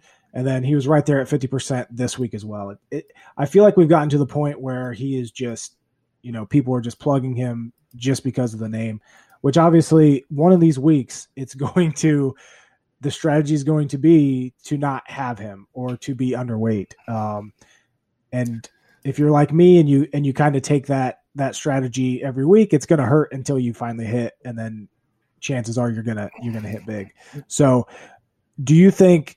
I know you have a contrarian mindset like I do when it comes to DFS. Do you think it's better to just eat that chalk and differentiate yourself in other places, and maybe even you know stay stay at fifty percent Larson for the time being, or uh, obviously this week you said you know it, it's a decent opportunity, and I completely agree. Obviously, depending on where they price him, but um, to be underweight on him. But if this was like a normal week, if we were at Charlotte again this week, um, do you do you think it's better just to go under, same, or over? I guess is the is the question. Yeah, uh, I mean, with Kyle Larson, and so you know those tracks that you named that he was like 40 to 55 percent let's just say in that range those are all intermediate-ish tracks, you know, that have at least 267 laps. Um, it depends on the track, right? So if you're on those, th- that's where Larson's been shining this year. I mean, he, he won Nashville, he won Charlotte, he finished second at, uh, or sorry, won Las Vegas. Uh, he finished second at Darlington, fourth at Homestead, and he dominated Kansas until uh, the the cautions there late. Um, led the most laps. Those are all tracks that like you probably can just plug and play it almost at this point and, and differentiate elsewhere, you know. Uh, but uh, I think Pocono, it, you know, if people continue to just plug and play Larson and not think about the track, the number of laps, the the strategy of the race itself, not DFS strategy, but the strategy of the race itself. If they just continue to plug and play Larson, um, you know, we could we could see this being an absolutely great weekend to get off of Kyle Larson. I'm more curious if it'd be better to get off of him at lower stakes or at higher stakes. Higher stakes people tend to be sharper, uh, but also tend to be chalkier, uh, especially with the Dominator. You know, you see Larson at 70% in the high stakes versus 50% or whatever in the, the big GPP. Um, is this a week where if they're going to be sharper, maybe we'll see Larson at 40 30 or 40% in the high stakes, but 50% still in the big GPP? Or I, I, don't know. It's tough for me to say because I still think people tend to be chalkier at higher stakes.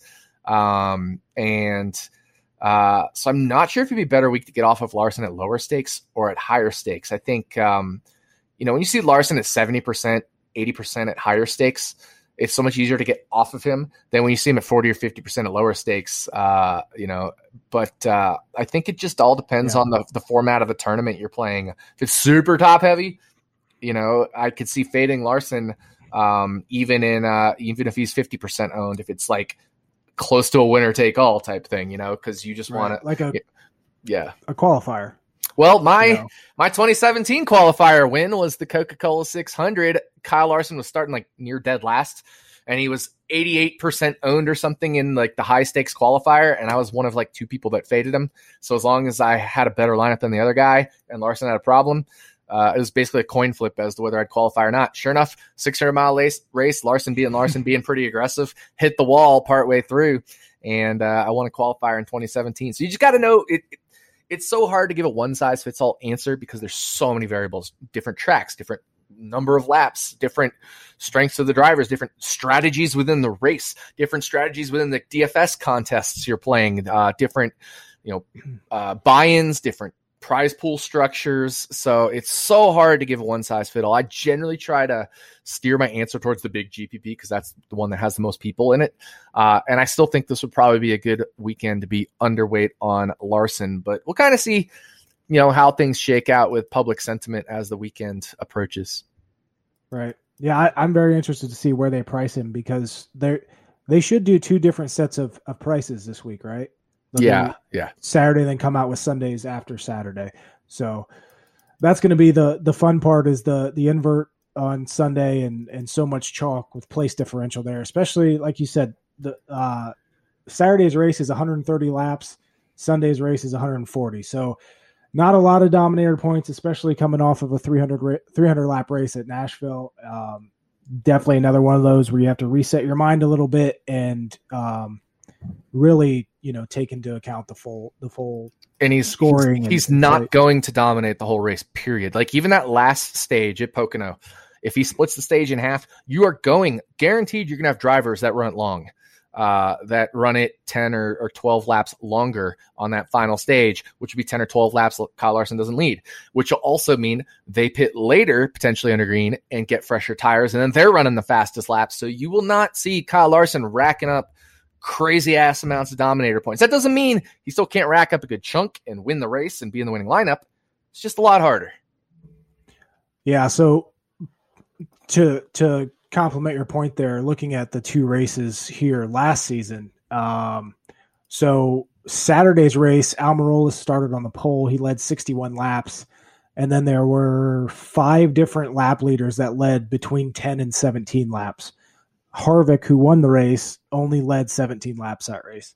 Mm-hmm. Uh, and then in Sunday, we had Hamlin, who started 19th and won the race. He led he led uh, 49 laps. Kurt Busch, who started third, led tw- 35 laps. Ryan Blaney led 21 laps. Keselowski led uh, 13. Harvick led 11. So both of these races had five or six drivers that led, you know, double digit laps. Um, and that could definitely be, and it probably will be what we see this weekend in both races, especially that second one, because, you know, the, the best drivers, the best cars are going to be starting mid pack. And someone someone's going to lead those those first laps. Yeah, until um, those good um, guys get up there. Exactly, and you know what you're saying is the most laps that anybody led in either of those two races last year was Almirola with 61. Let's say Larson's even somehow better and leads 80 laps. That's still only 20 dominator points uh, from mm-hmm. laps led, and he's probably popping up another 20 dominator points in fastest laps. You know, you're looking at like a ceiling for Larson this weekend of like 85 points, maybe 90 points in that first race. Uh, tops, right? Which will get him into the winning lineup, but that's like a ceiling. That's a ceiling. So he has ceiling to be in the winning lineup.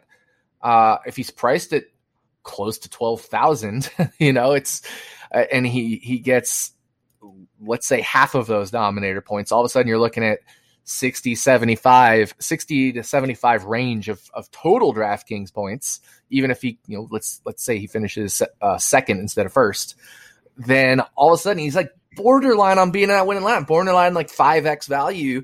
You know, with your top tier drivers, you want more than 5x value. So um, it's it's a weekend where we could fade Kyle Larson. Now, obviously, it's gonna be hard. The dude's on the pole. The dude's the best driver in NASCAR right now, uh, in the best team in NASCAR right now. So uh, it's going to be tough. But uh, I think in certain formats this weekend, depending on you know the pricing structure that DraftKings and FanDuel put out, um, especially FanDuel, it's potential to fade him here. Yeah, yeah, absolutely. Especially uh, like you said, the the contest formats. You know, the single entries, the three entry max, the qualifiers. You know, it's all about finding an edge there, and, and being underweight on Larson, as crazy as it sounds, could be the winning strategy to you having a big day. But it's going to depend on you know where he where they where they price him. It's that's that's going to be a tough decision for DraftKings. You know, um, he's on the pole, but and he's the best driver. Where do you put him? So I know with my with my slingshot game, how I'm doing it with double headers is um, same driver prices for both races and I priced him up this week. So um, I know as far as strategy, you know, I always do a video on on that game specifically for for the people that play at my site, and uh, you know, strategy wise, I'm probably not going to be on him on Saturday because of that. Even though I think he's definitely going to finish top three, um, but then definitely be on him on Sunday. Just you know, because it's, it's Kyle Larson and he should, you know, start yeah mid pack. So yeah. Now, if you're talking uh, fantasy live or something like that, that's a whole nother strategy. Uh, you know, the Mhm. NASCAR.com's uh, fantasy. This is a great weekend to just not play Larson. Um, yeah, you know, there's Yeah. so many other. This might be a weekend you could sneak in somebody uh, in that second tier of of drivers, that mid tier of drivers. You know, maybe a Ross Chastain you sneak in this weekend uh, as one of your, you know, replacing your top guys, or maybe this is a, a weekend where you do sneak in somebody like a Ryan Blaney who you you know you're playing a lot of mile and a half, but there's also a lot of tracks you're not playing him at, um, or you know, just uh, maybe this is a weekend you sneak in Kevin Harvick because he's been struggling this year. Maybe you played him a few times and realized Stewart-Haas was off the pace, and this might be with how strong Stewart-Haas was here last year. Weekend you could play Kevin Harvick instead of always playing Truex or Hamlin or or Larson or Chase Elliott, things like that. So, a um, lot of ways to differentiate this weekend, and I'm, you know, my big takeaway going into Pocono is again, I have no idea what the hell is going to happen uh, based off of last year where only five drivers did well. Three of them were Stewart-Haas, and the other two were the big two in Hamlin and Harvick.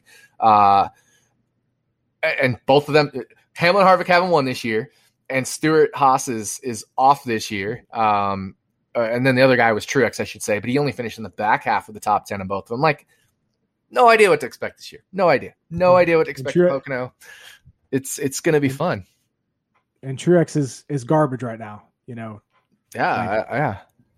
He uh like I said, this this stretch of races, uh I'm not a fan of it. One because of same day qualifying, double headers, and then same day qualifying um with this little four race race stretch. Plus, you know, Nashville, we didn't know how to what to compare any tracks to with Nashville. Pocono, like you said, this is going to be tough because we don't have any recent data. And then Road America, they've they haven't raced there before. Obviously, we can we can pull the road course data, but um, they still haven't raced at Road America, and for all we know, it'll probably rain again, and we'll have another COTA. So yeah, exactly. So, um, you know, at least Atlanta get back to normalcy. Um, you've got Homestead you can compare it to. Uh, a little Right. less so Darlington because Darlington they moved to 750, but at least last year you've got Darlington, which was at 550. Um, so you've got last year's Darlington races, last year's Atlanta races, last year's Homestead, this year's Homestead, and this year's first Atlanta race. So like Atlanta's gonna be a normal weekend. New Hampshire, just short flat tracks, you know. Um, Glen, we can it's fine. Uh, and then so we you know we get a little bit of a break after that, and then we go to Indy Road Course again, uh, which is another newbie for the the Cup Series. So you know you mentioned that tough stretch here. We got three tough weeks, then we get three kind of easier weeks. Then it's back to another tough week with Indy as far as content providing. Uh, but after that, Michigan, Daytona, Darlington, Richmond, Oh, yeah. Bristol, Vegas, Talladega, Charlotte Roval, you know, the rest of the season out, we're back to to normal content providing uh abilities for the most part. So that's nice. absolutely. So we just we just Yeah, gotta I- survive this little last stretch here. yeah, and I'm I'm I'm really looking forward to the uh the off weeks there for the Olympics. You know, two weekends in a row. Like like I said, this these seasons just I love doing this, but it gets long. You know, and and uh the second half of the season has always been where I shine and, and where I'm at my best. So I'm really looking forward to, you know, getting through this, getting to probably when the playoffs start is when I'm really going to be like, okay, you know, I'm at my best. Let's go. Because um, we all know you're the, you're the king of Daytona and Talladega. So before that, before the playoffs start, um, we have, we have Daytona to, to kick us off. So, uh, I've been nailing, yeah. I've been nailing the uh, the mile and a halfs this year. That's been my best is uh, all the mile and a half tracks or or the intermediates, I should say, outside of Nashville. Um, the mile and a halfs, uh, whether they're high wear or low wear, and and Darlington, those have been my my best tracks this year. Um, you know, Daytona and Talladega, uh, as far as DFS, always, you know, I tend to profit on most of those. Not always. I mean, there's always the race where um, all the back markers get wiped out, which seemed to happen in the Daytona 500 this year. Uh, all those chalky guys in the back got wiped out. It feels like um, made a little tougher. Uh, and there was a there was like, like a Coke Zero 400 a few years ago where that happened. But by and large, Daytona and Talladega are good for me. But uh, the other tracks tend to vary. Some years it's Martinsville, some years it's Bristol, some years it's uh, the mile and a half, and this year it seems to be the mile and a half. So um, that's just kind of the variance of, of fantasy NASCAR. So uh, it's great. I love it. I mean, there's things that are always changing. Some of it's the rules, right? Like in 16 and 17 and 18, you had certain rules packages. 19, they changed everything. 20, they kind of cut down uh, the, the the blades off of them for the shorter tracks, and so you know, there's always constantly changing rules and and, and things to kind of chase around. That's what makes this whole thing a little bit fun. And uh, you know, yes, practice, no practice, same day qualifying, double headers, new new tracks. We got all these road courses this year. It's fun. It's fun. It's uh, next year it's all going to change with a new car too. Yeah, it's uh, it's funny you brought up, you know, and I find myself saying it as well. Like I like I'm really good fantasy wise at this track or whatever, and and it's always funny to see reactions because you know obviously certain drivers are better at certain tracks, and it's it's it's always wild to me, but it's true. I mean, obviously I'm not crazy. You're you said the exact same thing. You're better at certain tracks than you, you are others. And and the last couple years, uh, heading into this year, road courses have been my absolute best. Road courses in Darlington have been my best. This year, what I've struggled at the most have been road courses, and I think I did decent at Darlington. But yeah, I it's it's it's a it's like a wave. You know now. Uh, the I'm I'm like you. The mile and a half this year have been really my my projections have been really fucking on it, and uh, you know it's it's it's interesting. It's fun. I I don't I don't think I could ever get away from this this fancy NASCAR uh, world as much as you know the rough stretches that that make me question it. But it's it's it's awesome. All it takes is one good week, and I'm right back in. You know. Oh yeah, I mean it's the same thing for me. I'm going through a little bit of a rough stretch here the past few weeks, but earlier in the year I was on fire. I mean, Homestead I nailed, Las Vegas I I nailed. Uh, Atlanta, I got Blaney at what was it like eighteen to one to win or something. I had I, it was Bowman. I had an eighteen or something, and or twenty, and Blaney had like eighteen or sixteen.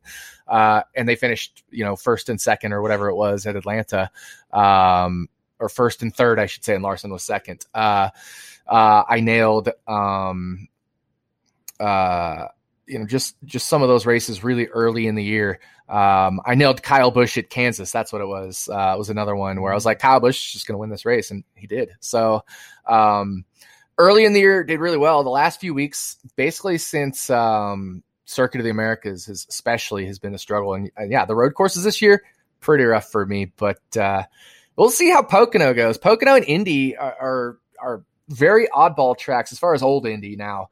Um, obviously, Indy Roval this year is going to be different, but uh, they're a little bit oddball tracks. I've had struggles and I've had successes. Um, so I, I, don't know. This weekend will be interesting. Uh, gonna rely heavily on my model, which will again just backdate a bunch of Pocono stuff. And here's the other thing: Larson didn't race Pocono last year, um, mm-hmm.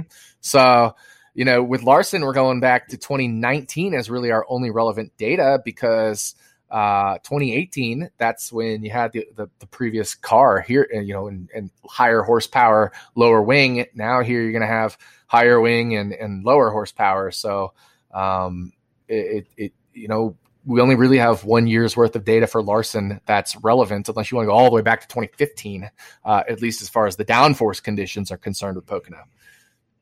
Yeah, so that that made me look up it made me think because you know Larson was in the 42 for for the first part of last year, and then Matt Kenseth took it over, and and you know you being so high on Chastain, Kenseth and, did know, well, I yeah. as well. Yeah, Kenseth finished 11th and 12th last year, which you know he's not setting the world on fire there, but when you consider how he ran last year, those were good races for this team for that team for that so, 42 that's actually something i meant to say during my uh, chastain little spiel here and i totally forgot so thank you for reminding me uh, because yeah. that's a that was another reason i really like chastain this weekend you had kenseth in that 42 car uh, which is the same team that ross chastain is now that 42 car uh, did you know two of his two of his four best races that year i mean he had a 10th at darlington uh, a second at indy and then 11th and 12th at Pocono, uh, 11th Pocono, 12th Pocono were his four best finishes of the year. So, um, and, and, of course, Indy last year they raced on the the two and a half mile oval, which is very similar to Pocono. So essentially, three of Kenseth's best four finishes last year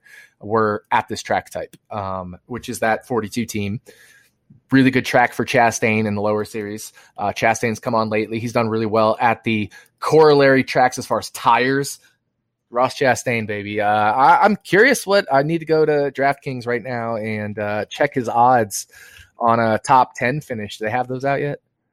Uh, they don't for me, but uh, I see top I know, three. Like, yeah, some states are different. Like, um, I know Tennessee, they offer top 10 and top 20 odds. And oh, if I could, if I could bet top 20 odds, I'd be betting Corey LaJoie every week because he's always like seven to one for top 20s. And uh, you know, Corey LaJoie is my boy since he doesn't like Denny Hamlin either. Yeah. Oh, Lars Larson just updated even shorter odds now. He's plus 225. 225. He's at 225 on both uh, FanDuel and DraftKings now. Chastain's 18 to 1 for a top three on FanDuel and DraftKings. I'm still curious on the top 10 number. That's probably the number I want to bet as the weekend approaches uh, with Chastain. Um, but, that should, you know, he's plus money though, right? Oh, I would think top ten would be plus money. Uh, I would think it'd be. I think it'd be pretty good plus money, like plus two seventy five, plus two fifty, maybe. Yeah, he's sixteenth on the board as far as winning. So, um, yeah, definitely going to be hitting that. Um, so I, I won't bet it first, so I don't jinx him. But, but yeah, as far as you know, you know, betting and, and finish wise, I I think we're both on the Chastain train this week. As much as I've talked shit about him in the past, but uh, you know, DFS wise, he's going to be a, a great play because not many people are going to take him starting sixth. No, not many people will, and if he finishes, uh, it, especially you know, DraftKings will probably price him down knowing he's already starting sixth. They price him down at what sixty four hundred, and he finishes in the top five. Uh, yeah, that's let, us just say he finishes fifth. That's uh, 41 ish points there for place differential plus finishing position. Um, for a driver who's in the 6K range, I mean that's that's that's huge. And then maybe squeaks off a few dominator points, you know, a couple fastest laps here there. He let's say he puts up 42 points in the 42, and he's seven and he's 7K. That's six X value. So if he yeah. puts if he you know even if he's 7K, uh, he has potential winning lineup ability. Uh, I think this weekend in that 42 car there. So, uh, you know, there's so many signs pointing to Chastain, which means he's probably gonna have a terrible race or something. Uh, but uh, it's just such a cool weekend. I mean, we've talked about Eric Jones, Daniel Suarez, Chris Buescher, Ryan Newman, uh, potentially Michael McDowell. Obviously, Ross Chastain is the one we've been talking about the most it's just a cool weekend. The return of Stewart-Haas Racing, maybe Al- Almirola uh, did amazing at this track last year. So it's you know we still got the the Hendrick dominance. Um, could this be another good weekend for a Harvick? He's been so good here in the past, and if Stewart-Haas Racing's coming back, Harvick might be a driver to bet at nine or ten to one. Um, right. We've talked about Elliott and Byron among the favorites, right? This is a good track for Truex, generally speaking, in the past. Uh, Blaney's one here in the past. I mean, this is such a crazy, crazy track. We talked about Logano at 21, just kind of wrapping this all off. That we have no heckin' idea what's going to happen, dude. This is going to be an exciting weekend. One more long shot for you. I gotta, I gotta figure out where he's starting or projected to start. 23rd. So we're we're on the Chastain train. I think going back to Chastain first. What what's your max salary you'd pay for him. Um, obviously, that's hard to tell where with where they're going to price everybody else, but I feel like my gut tells me he's going to get priced about seventy two hundred dollars this week. I definitely play him at seventy two. Um, you know, let let's say that forty point ish ceiling um, would be like his fifteen percent outcome. Um, so fifteen percent outcome. Let's say forty. Uh, 40 divided by 5 is 8 so I'd probably play him anything under 8K. Uh, you know, I'd say maybe like 77, 7800 would be probably the peak range that I'd I'd play him at at least you know 12 15% uh, minimum uh, and as mm-hmm. as that drops I'd probably play him a little bit more and more mm-hmm. yeah so. I agree and and if if he's in you know if he's in the 6k range I know I'll be hammering him um, yeah, lot. Yeah, because that um, that lowers the ceiling he needs to to still have a you know be in the optimal lineup. Now, obviously, you know, 35 points uh, isn't amazing, but 35 points divided by you know divided by five is still 7k. Um, so anything under 7K, like the mid 6K range, is, is 35 points is great. Yeah, and that would give him a so, top seven or top seven or eight finish. Yeah, with great upside. Um, so one more digging deep into the into the sleepers here. I have to mention him, Corey LaJoie. He's going to roll off 23rd. That team finished 15th at Nashville last week, 18th at Sonoma, 19th at Charlotte, 20th at COTA. He finished 22nd at Darlington. Last year at Pocono, he finished 23rd and 21st. If they price LaJoie like they normally do, you know, in the mid 5K range, to me, I, I love I love LaJoie every week, but you know, definitely like that as a as a tournament play with him starting 23rd because nobody's going to want to play him just because of the name and and how much they struggled earlier this year. But that team is running well. Uh, that actually brings up another question I thought about this week. Not to go off on another tangent here, but why do you think there is a significant difference between the seven and the 77 this year? So the seven with Corey LaJoie, the 77 with Justin Haley.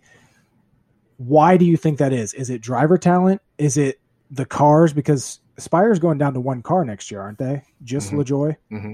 Yeah. So do you think they've already made that? They've already started that transition, um, you know, of going down to, to one car, or do you think the the talent level? Because I, I think I think Corey LaJoie is super talented. You know, if, if he was in a good car, I think he could, I think he could really compete. Um, so do you think it's driver? Do you think it's uh, bad luck? Do you think it's equipment? You know, they're both Spire cars.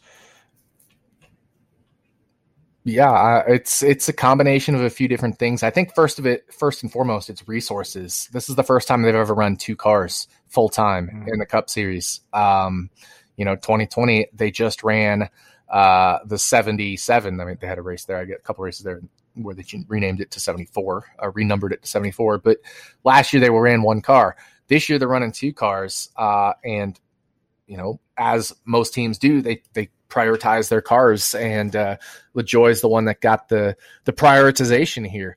Um, especially knowing they're probably going to drop back to one one chartered team, uh, it makes sense to focus on the one chartered team, kind of like we're talking about with Keselowski, where maybe they've kind of flipped him to third in the pecking order at Penske. You know, I think probably LaJoie's first in the pecking order here. I don't think it's necessarily driver talent. I, I, I'm I'm not as high on Justin Haley maybe as other people are. That said, he did well last year. I mean, he finished third in the Cup Series, or sorry, in the Xfinity Series, three wins. Um, but I'm not as high on him as other people are. He's struggling a little more in Xfinity this year, especially than he was last year. And colleagues looked uh, overall pretty good. I mean, Allmendinger running second in the points there.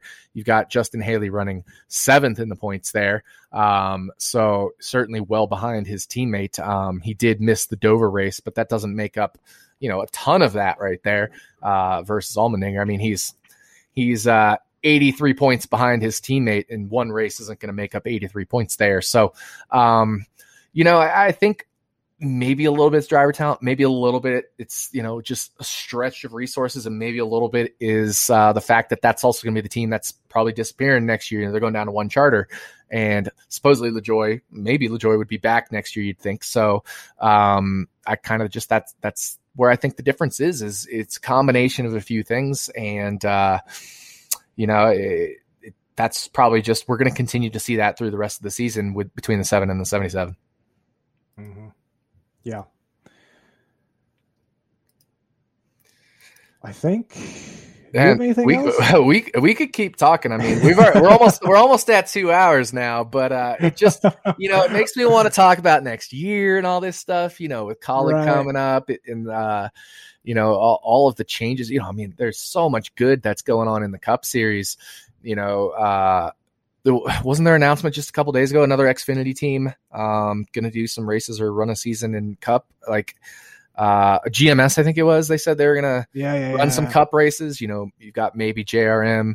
Um, you've got you know another uh, just just all sorts of stuff like going on where these these Xfinity teams are coming up to the Cup Series, and not just any Xfinity teams, like pretty good ones. So, uh, you know, as far as the Xfinity Series is concerned, you're looking at some of the better teams now taking their shot at coming Cup racing that's going to make the field hopefully more deep. Uh, you know, going forward as we transition to the new car, um, especially everybody kind of starts a little bit more on a level playing field. Uh, we could be talking three, five, seven years from now. Kaulig Racing may be, uh, you know, kind of like on a Richard Childress level or something like that, where they're running two or three cars that have the chance to compete for the occasional win or, or certainly consistent, uh, relatively consistent top tens. Yeah. Um, I think this this new car is definitely doing what NASCAR intended, and it's it's opening the door for you know Kaulig coming in, um, GMS. Hell, Trackhouse wants to expand, and they might not be able to get a charter. Yeah. Uh, oh, that's right. The 23XI expansion. 20, 23XI. I don't know if they secured a second charter yet, but they they're going to expand to two.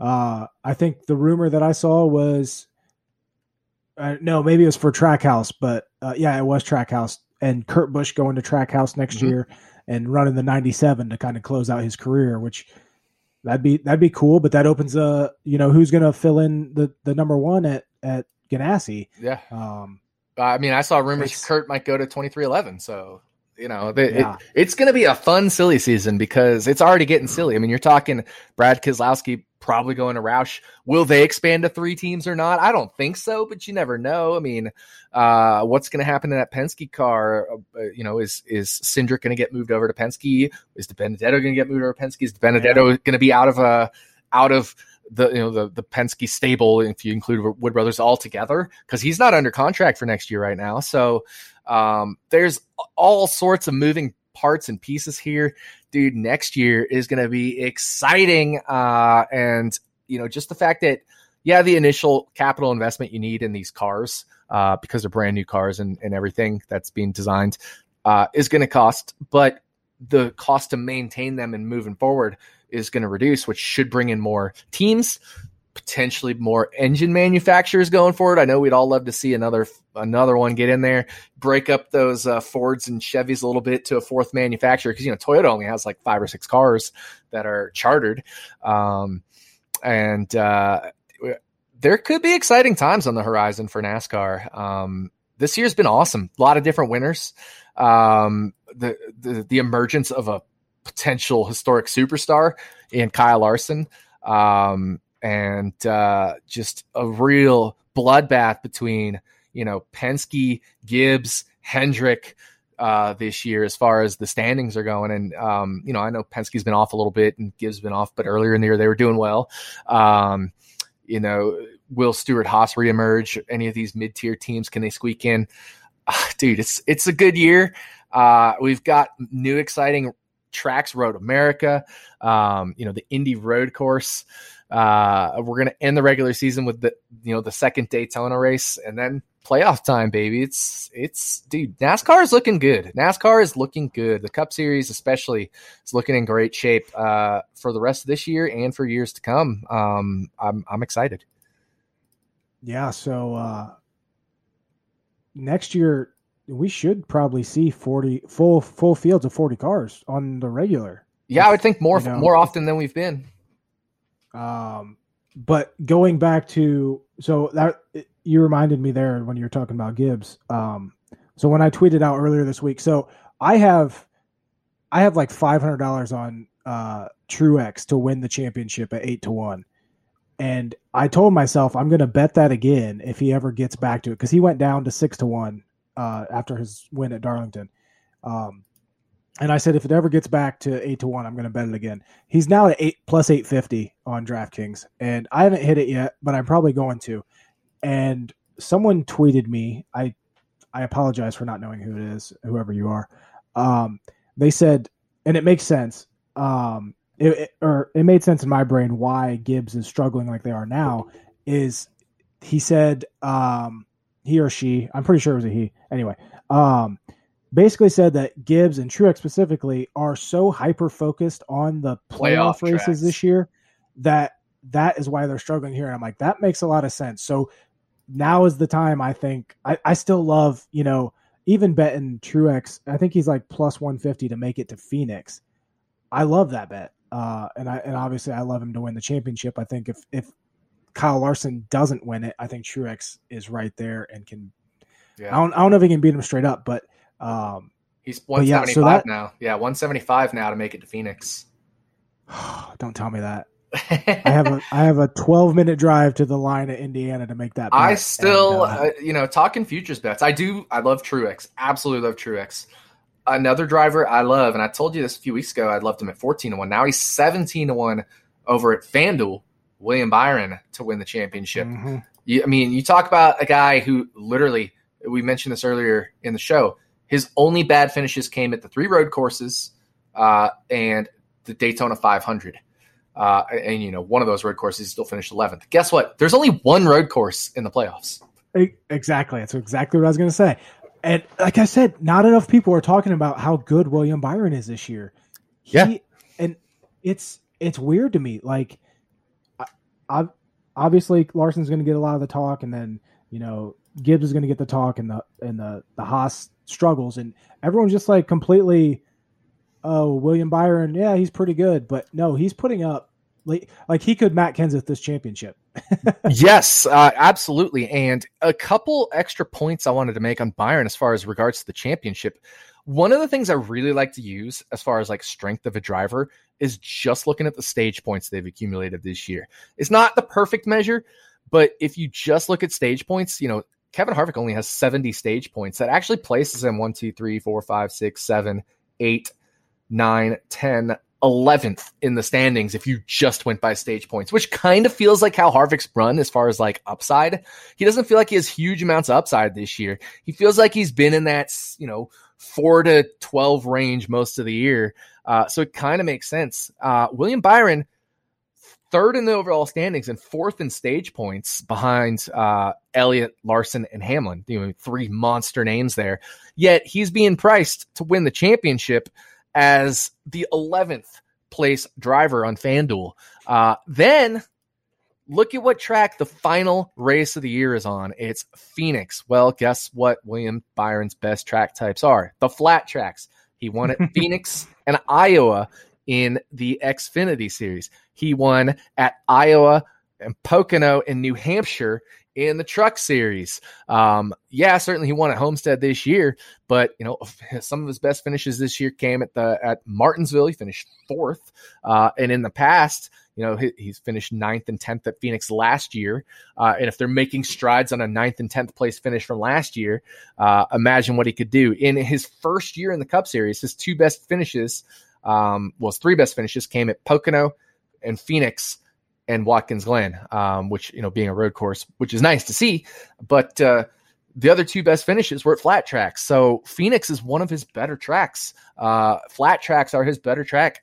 If he makes it to that final four, he's a threat to win the whole championship here. And right now, he's in the top four as far as the whole season performance goes in stage points, in season standing points, and just in terms of consistency. The dude has only had four bad finishes. Three of them, you know, and I, I, should really say only three bad finishes. Two of them at road courses, and one of them at the Daytona 500, which everybody has bad finishes at, at super speedway races.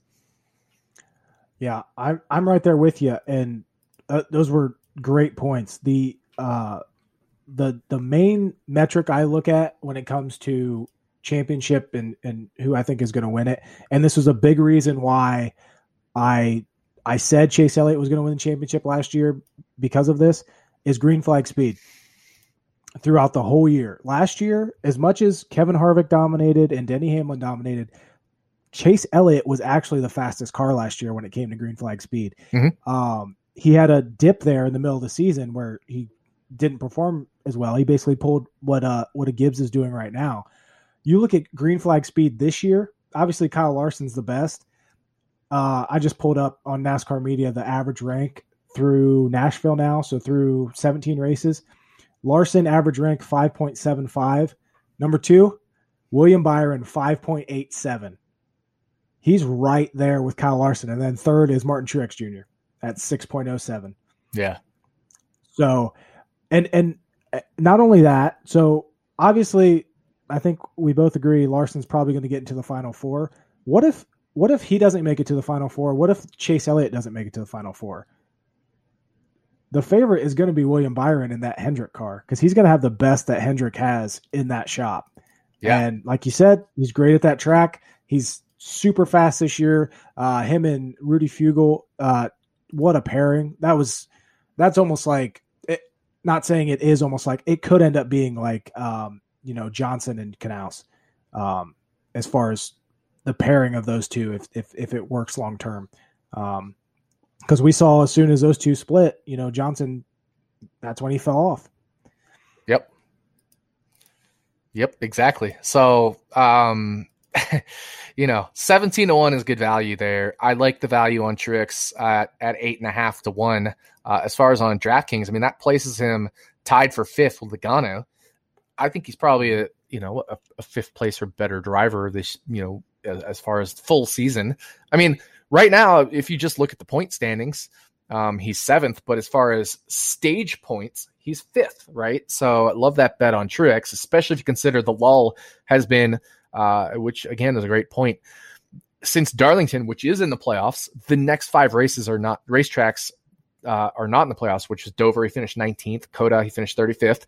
Charlotte Roval, he finished 29th. Sonoma, he finished third. And then Nashville, 22nd. None of those five are in the playoffs. Um, Charlotte is, but it's not the Oval, it's the Roval. So, um, mm-hmm. you know, Dover, no longer a track that's in the playoffs anymore. So they don't need to focus on that. So that's a very good point there. Um, Truex, eight and a half, Byron, 17 to one. Um, and then getting, you know, Larson to the final four, uh, you know, minus 150. That's, that's some good futures bets right there. I don't, you almost don't need to bet anything else. Yeah. I, uh, and it, part of me wants to say, you know, it's it's almost like crypto or you know the buy the dip, buy the dip. That's kind of what we're seeing right now with Truex. Mm-hmm. You know, mm-hmm. the more they struggle, if it if they have him at plus eight fifty, and he struggles here at both Pocono races, and then he'll probably be good at Road America. Uh, but you know, struggles these next couple races, next three four races, he could get to ten to one. I wouldn't be surprised at that. And, oh yeah, I wouldn't. And you know, if that happens, I'm. It's gonna be like the ultimate Jordan jinx. uh, because I'm just gonna keep hitting it. I, I I just I love that value, you know, and and especially like you said the the plus 175 to to just make it to Phoenix. You look at the points right now. Truex is second in playoff points. So that's really what I'm focusing on a lot right now is is playoff points. So if if Larson continues to gobble up playoff points like he is, Truex having the second most is only going to help him. You know, it's it's uh it's uh, I love that bet for for Truex making the final four, and, and like I said, I completely agree with you with with Byron. You know, seventeen to one, just awesome odds there. Um, even yeah. even if you know if it's a if it's an all Hendrick uh, final four, which I don't think anybody would be surprised. Uh, Byron still has a chance. You know, you go back to uh, earlier race this year, Larson had to start in the back. He had like three speeding penalties. Uh, I still think he had the best car, fastest car that race, but uh, he was only able to get up to like sixth and then he fizzled out. And it was Martin Truex Jr. in victory lane. So, yeah, I, I, I completely agree. And, uh, you know, it's weird when we're talking about Alex Bowman only you know, maybe being a top, a borderline top 10 driver because he's got two wins, right? You know, he's 12th in the points right now. He's uh, 10th as far as stage points go. But as far as playoff points go, he's third. So, you know, lots of different metrics here. He's just had a lot of bad finishes. And that's where you compare somebody like Bowman to somebody like Harvick. Harvick's the closer, right? The dude might struggle, but he knows how to finish races. Uh, is, is Bowman the anti closer? I mean, the guy's got so much upside, but he's sitting there 12th in points. Yeah, yep. He's definitely he hasn't mastered that that consistency skill yet. You know, Byron went through his issues his first two years. He really struggled at mile and a halfs. Uh, he'd run well, but he'd often wreck or or make a mistake. And and now obviously that's that's moot because we don't run at too many mile and a half tracks anymore. But um, I think he kind of got that reputation of you know oh he's he's overhyped, and now all of a sudden he's I'd say he's at least top 5 mm-hmm. I I'd put him top five. Uh, so you got obviously Larson, Elliott, throw Truex in there, probably Hamlin, yeah, and then Byron. I'd I'd I'd throw Byron probably fifth. behind those guys. Yeah, I mean, I was gonna, I was literally just gonna say, who would you put if you had to right now? Who would you put in the final four? And I was considering Hamlin, Larson, Byron, Elliott, and Truex. Like that's pretty much the only five drivers I'm considering. Uh, as far as like, if I had to right now put in four drivers into the championship, it would be four of those five drivers. Yeah, completely agree. The only wild card to me is is Martinsville and how strong those those Penske cars can be at Martinsville.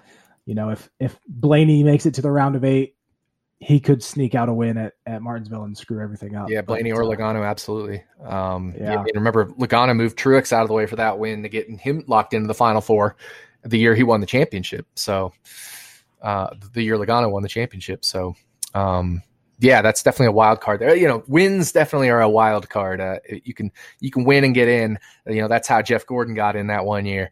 Um, so winning and getting in is is a really nice wild card. But uh, you know, if it was just points or speed or whatever, it's five drivers for me. It, it, it's the five I named. Um, but I could certainly see Logano or Kyle Busch or or Blaney or Bowman sneaking their way in maybe a Harvick or Keselowski, probably not. But like you know, after that, we're pretty much nobody else is getting into the in, into the championship race this year. So while there's been a lot of parity, um, you know, Michael McDowell winning, Christopher Bell winning, I think when it comes down to the championship, we're still going to see like we do every year, pretty much all Chuck uh, in the final four.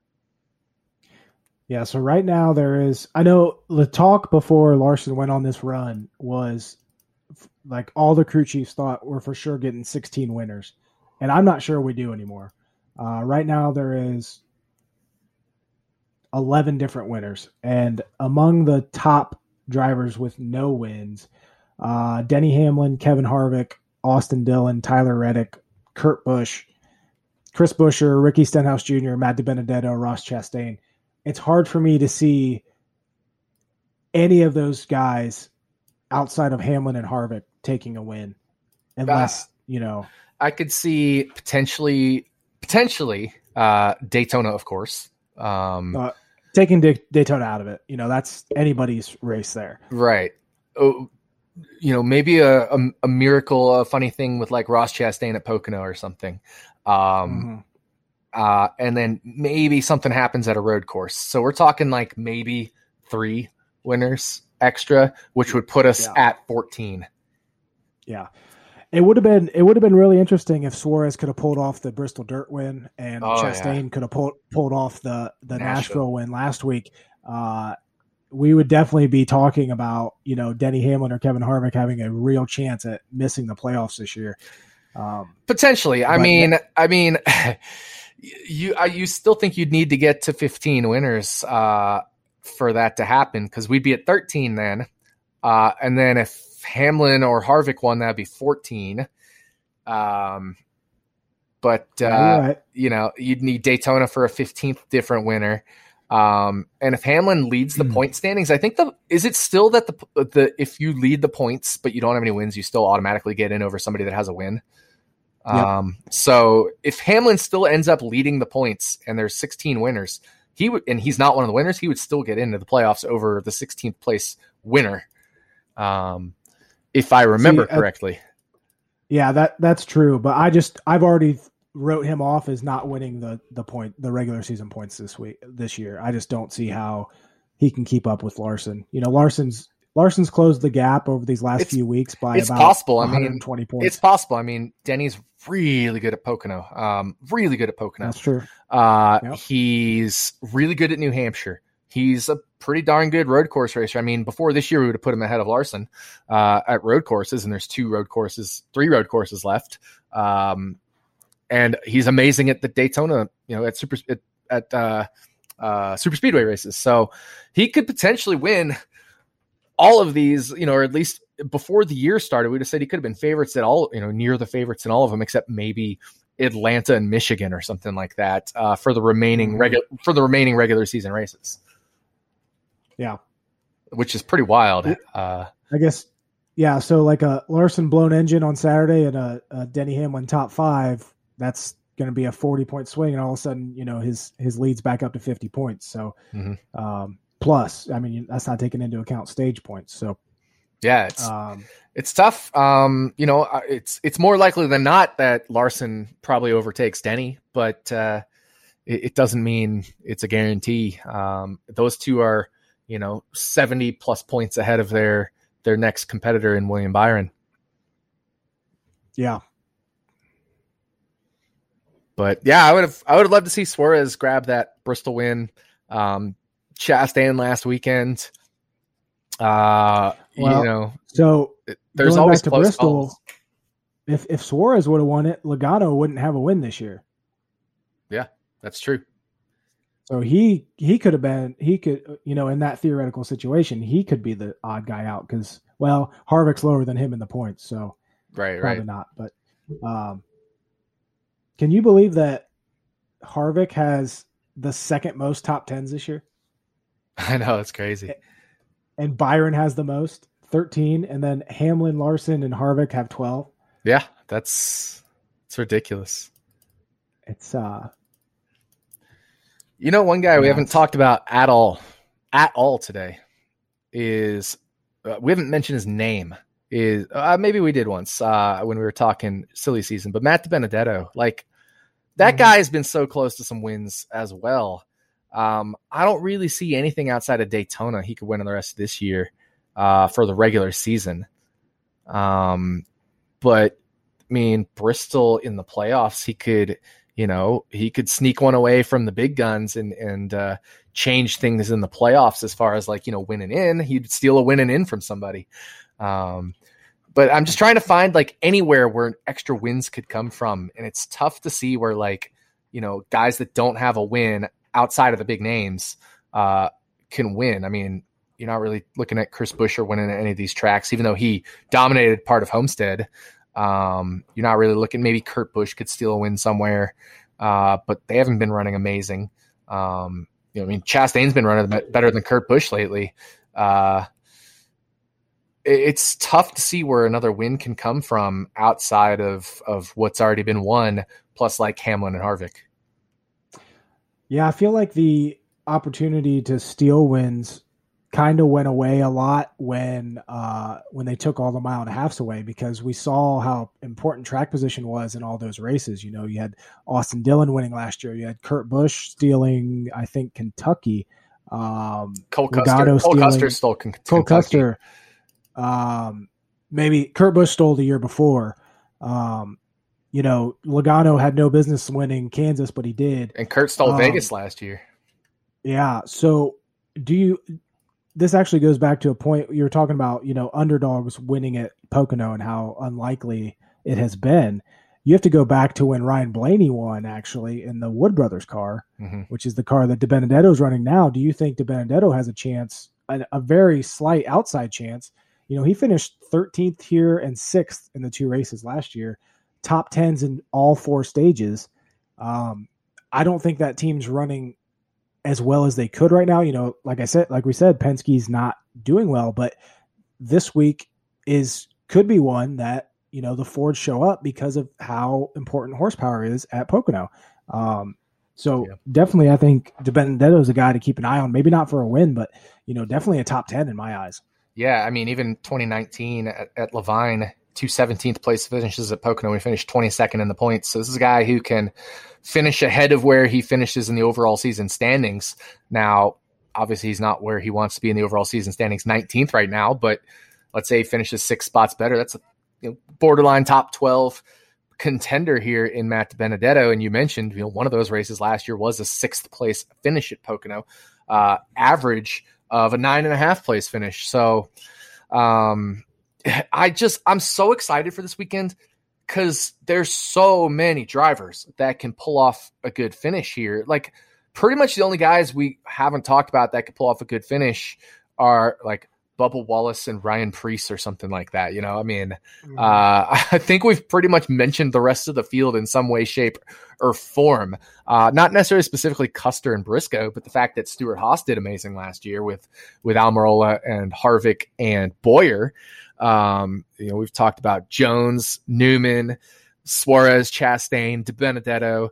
I guess we haven't really mentioned Ricky Stenhouse uh, or, or, or you know, we've mentioned Chris Buescher even like there's very few drivers we've mentioned that haven't had uh, uh, a reason to talk about them for this weekend at Pocono. Stenhouse last year, 17th and 15th at Pocono. He finished 24th in the season standing. So, you know, he averaged eight spots better than uh, than his his final season result at Pocono. So, um, gonna be a wild race or weekend, I should say, heading into Pocono. Yeah, Stenhouse starts seventh. Um, you know, going back to him. Um, the interesting thing, you know, looking at DiBenedetto, I wouldn't I wanted to see if that was a fluke finish last year when he finished sixth here. He had the fifth best driver rating in that race, so hard for me to call that a fluke, you know. Um, right. Running that, but it brings up the point. He started eighth. How how much do you how important is track position in your eyes at a track like Pocono? Um, you know, obviously we have Chase Elliott, who's probably going to start. I haven't projected to start 29th. Ryan Blaney is going to start 27th. Um, Keselowski 17th. You know, uh, Truex 15th. Uh, how how important do you think track position, starting track position, is going to be? Obviously, this is a this is a lot shorter, uh, not a lot shorter race, but about a third of a or a fourth of a 75% of the typical Pocono race. Um, a little bit more, but um, it's a relatively short race, and you know one mistake can absolutely kill you here, um, with it being so short. And yeah, we're not. We shouldn't see a lot of cautions. Um, you know what? Another thing that always happens at Pocono: speeding on pit road. Yep, it's one of the most notorious tracks for speeding on pit road, and in a 325 mile race, that could kill you. Um, track you know, position is you know important. Who's been, you know who's been awful with speeding this year too? Uh I want to say like Truex or somebody. I can't remember who. It's not Denny. Uh, who is it? Yeah, Truex has been bad. Kyle Larson has had quite a bit of speeding issues as well. Yeah, and Chase Elliott. Um, but Larson sticks in my head. So right, right. Just just throwing more on that uh, fade Larson a little bit train this week. Um, yeah, I need to go back through the numbers and look at the speeding penalties this year. I think Truex is at a, a two or three, maybe. Um, but uh, I know this, I know this past weekend at Nashville he had one. Yeah, he's he uh his seem to come in bunches. Uh, you know, like he'll get like three in one race, and yeah, I know yeah. like going back to Phoenix, Larson had like three in that race, and Kyle Busch did as well, and um, yeah, yeah, so speeding on pit road is is definitely a thing at Pocono. I remember one year they were talking like we set a record number for speeding on pit road in a single race. Um, so that just adds more wildness to an already potentially wild weekend as far as uh, you know seeing some new names up front potentially. Um, you know, the, I, I it's it might be a great week to just bet like the whole board of drivers that we just mentioned at plus odds to finish in the top 10. yeah.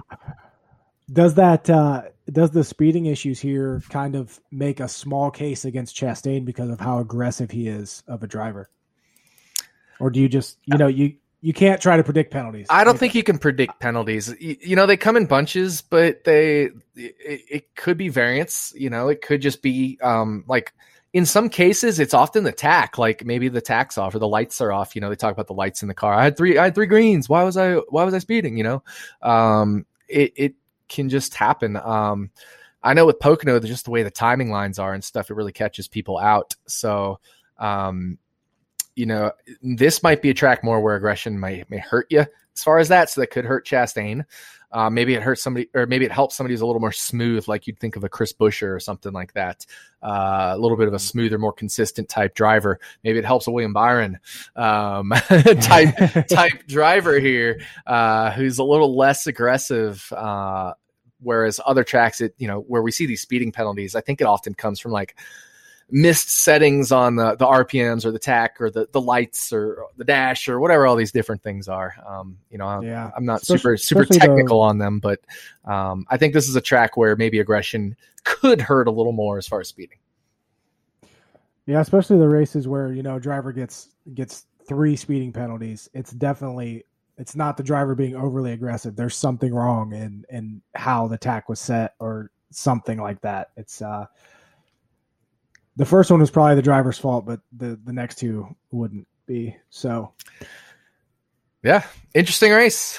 Who knows? Um, you know, maybe it hurts Chastain a little more, but then again, he still finished first and second in his last two Pocono races uh, in Cup and Xfinity, or sorry, Xfinity and trucks. So, yeah, tough to say. And, and had a great finish last year relative to uh, the rest of his season. Um, you know, finished, uh, I should say, at, at a California where the tires were the same. Um, and then 2019, one of his best finishes of the year for premium was at Pocono. So, you know, maybe it hurts him to be more aggressive, but it hasn't seemed to hurt him in his finishes at Pocono.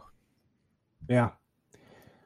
And maybe he's just aggressive on the track and not on pit road. Yeah, there's always that too. Maybe some people are more cautious. I don't want to throw away everything I've worked hard to get type thing. Yeah. Yeah. It, it could also just come down to um, almost not even aggression, but maybe more like carelessness. Like Kyle Larson's aggressive, but I think sometimes he can be a little careless too. Like I've seen him just put it in the wall because he's over aggressive, you know. Uh, or in Denny Hamlin's case, maybe he's a little lazy and he just doesn't get woe down enough, you know, because it, it's not not because he's over aggressive, but more like uh, it's like not quite paying attention to detail type thing. So maybe with Chastain, maybe just pays attention to detail. I don't know. It's so tough to say. You don't know what goes through these drivers' minds. You know, Denny Hamlin pretty much doesn't speed on pit road these days. So it's one of those things where maybe a driver gets the yips or or something like that, and it gets corrected. It's one of those sports psychology things that's super interesting, but no idea. Yeah, that's one of those que- like. See, we need to go to a race and get media passes and ask these drivers these questions instead of you know the typical the Jim Utter. Oh, how'd your race go? Like, no, ask them like actual questions to actually get them thinking. Like, yeah, and not not just turn into a sponsor plug like everything else.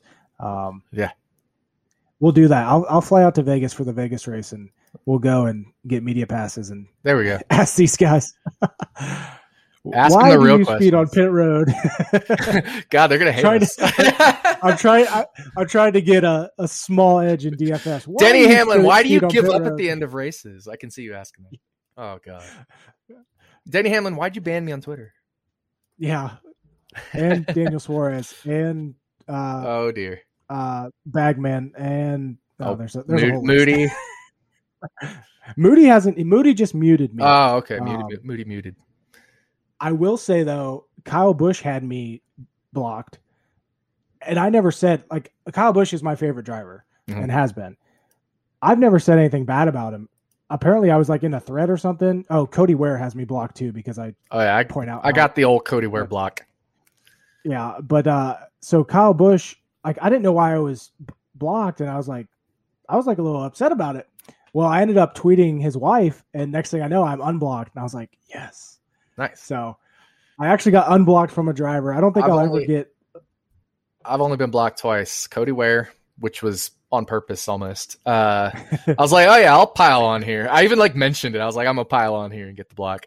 Uh, and then um, Regan Smith blocked me because I was making a DFS point, and he got super upset. I guess because I said he was like.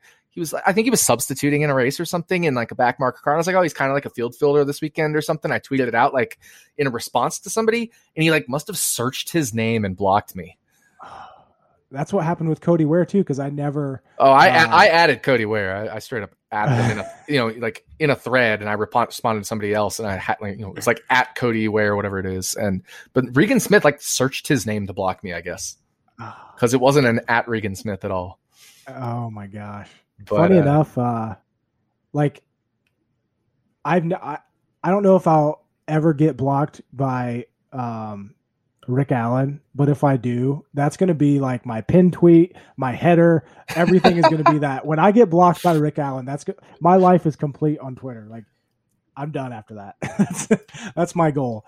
I, that's one of my favorite things to do after a race is just search Rick Allen, and there is never one good thing said about the guy. And there was one this week that was like a literal mute would be better at doing this than Rick Allen. Oh man, I, I was want, like, oh, this wasn't. I want to get blocked on his I want bad to get blocked races. on Twitter by Paul Menard because that means Paul Menard would be on Twitter. Oh yeah, so uh, yeah, you mentioned Kyle Busch is your favorite driver. I don't have a favorite driver. You know, I like Denny Hamlin. I mean, he's won me a lot of money. He followed me on Twitter for a while there, uh, and um, yeah. So I mean, I like Denny, but I wouldn't say he's my favorite driver. I don't really have a favorite driver I just love the sport. Like I love the competition. Mm-hmm. I love the fantasy competition betting.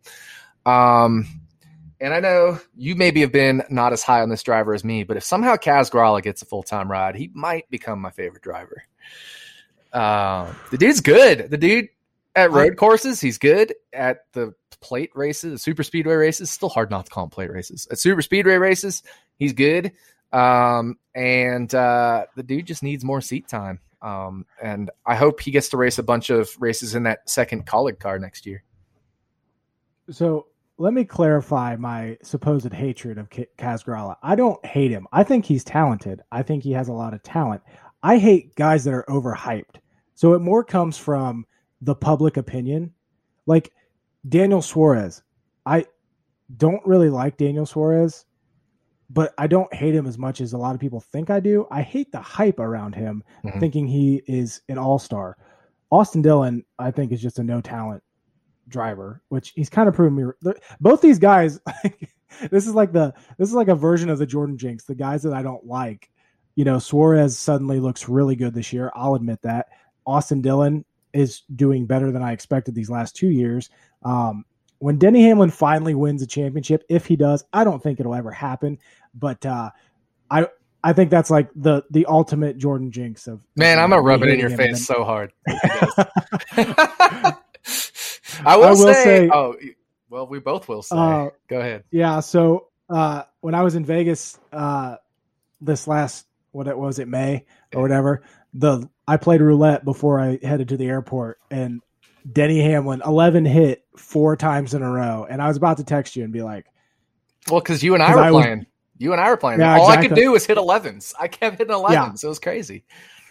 You know me, I bet the high numbers. So that was just like the perfect ending to that trip. Like four four Denny Hamlins in a row and me losing. You and I sat down at, at, like uh, the roulette table in one of the casinos there, um, and I think after like an hour, Denny Hamlin hit for me like four times or something. It was crazy.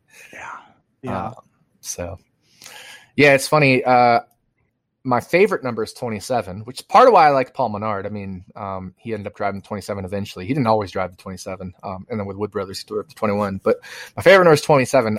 I think 27 hit once the whole time you, PJ, and I were playing at any of the tables. 27 just never hit. So my favorite number was not the lucky roulette number uh, while we were we were hanging out. But uh, yeah, yeah, it's uh, it's interesting because you know NASCAR is such a great sport and I tend to to gravitate towards um, you know, the Chevys overall, just in general. I've always been a Chevy guy. For some reason, I guess I like Denny just because he followed me on Twitter and I he won me a lot of money. Um, but I've never really been a fan of the Fords or the Toyotas, just overall. I was still a Paul Menard fan when we went to Ford um, after he left Childress. But uh, yeah, I just tend to be a Chevy fan. Uh, like growing up, I was a fan of Jeff Gordon and and and Team Hendrick. I was a fan of Dale Earnhardt. Um, mm. So, you know, like Jamie McMurray back in the day, I tend to just really gravitate, you know, Kasey Kahne when he drove the Chevy uh, for Hendrick. Um, always been a Hendrick fan. Um, Robby Gordon was driving a Chevy. Uh, you know, it's just, I've always been a Chevy guy. Not like, I'm not like Chevys are better. It's just for some reason the drivers I've tended to gravitate towards have driven Chevys. Um, and it kind of just that trend kind of continues to this day.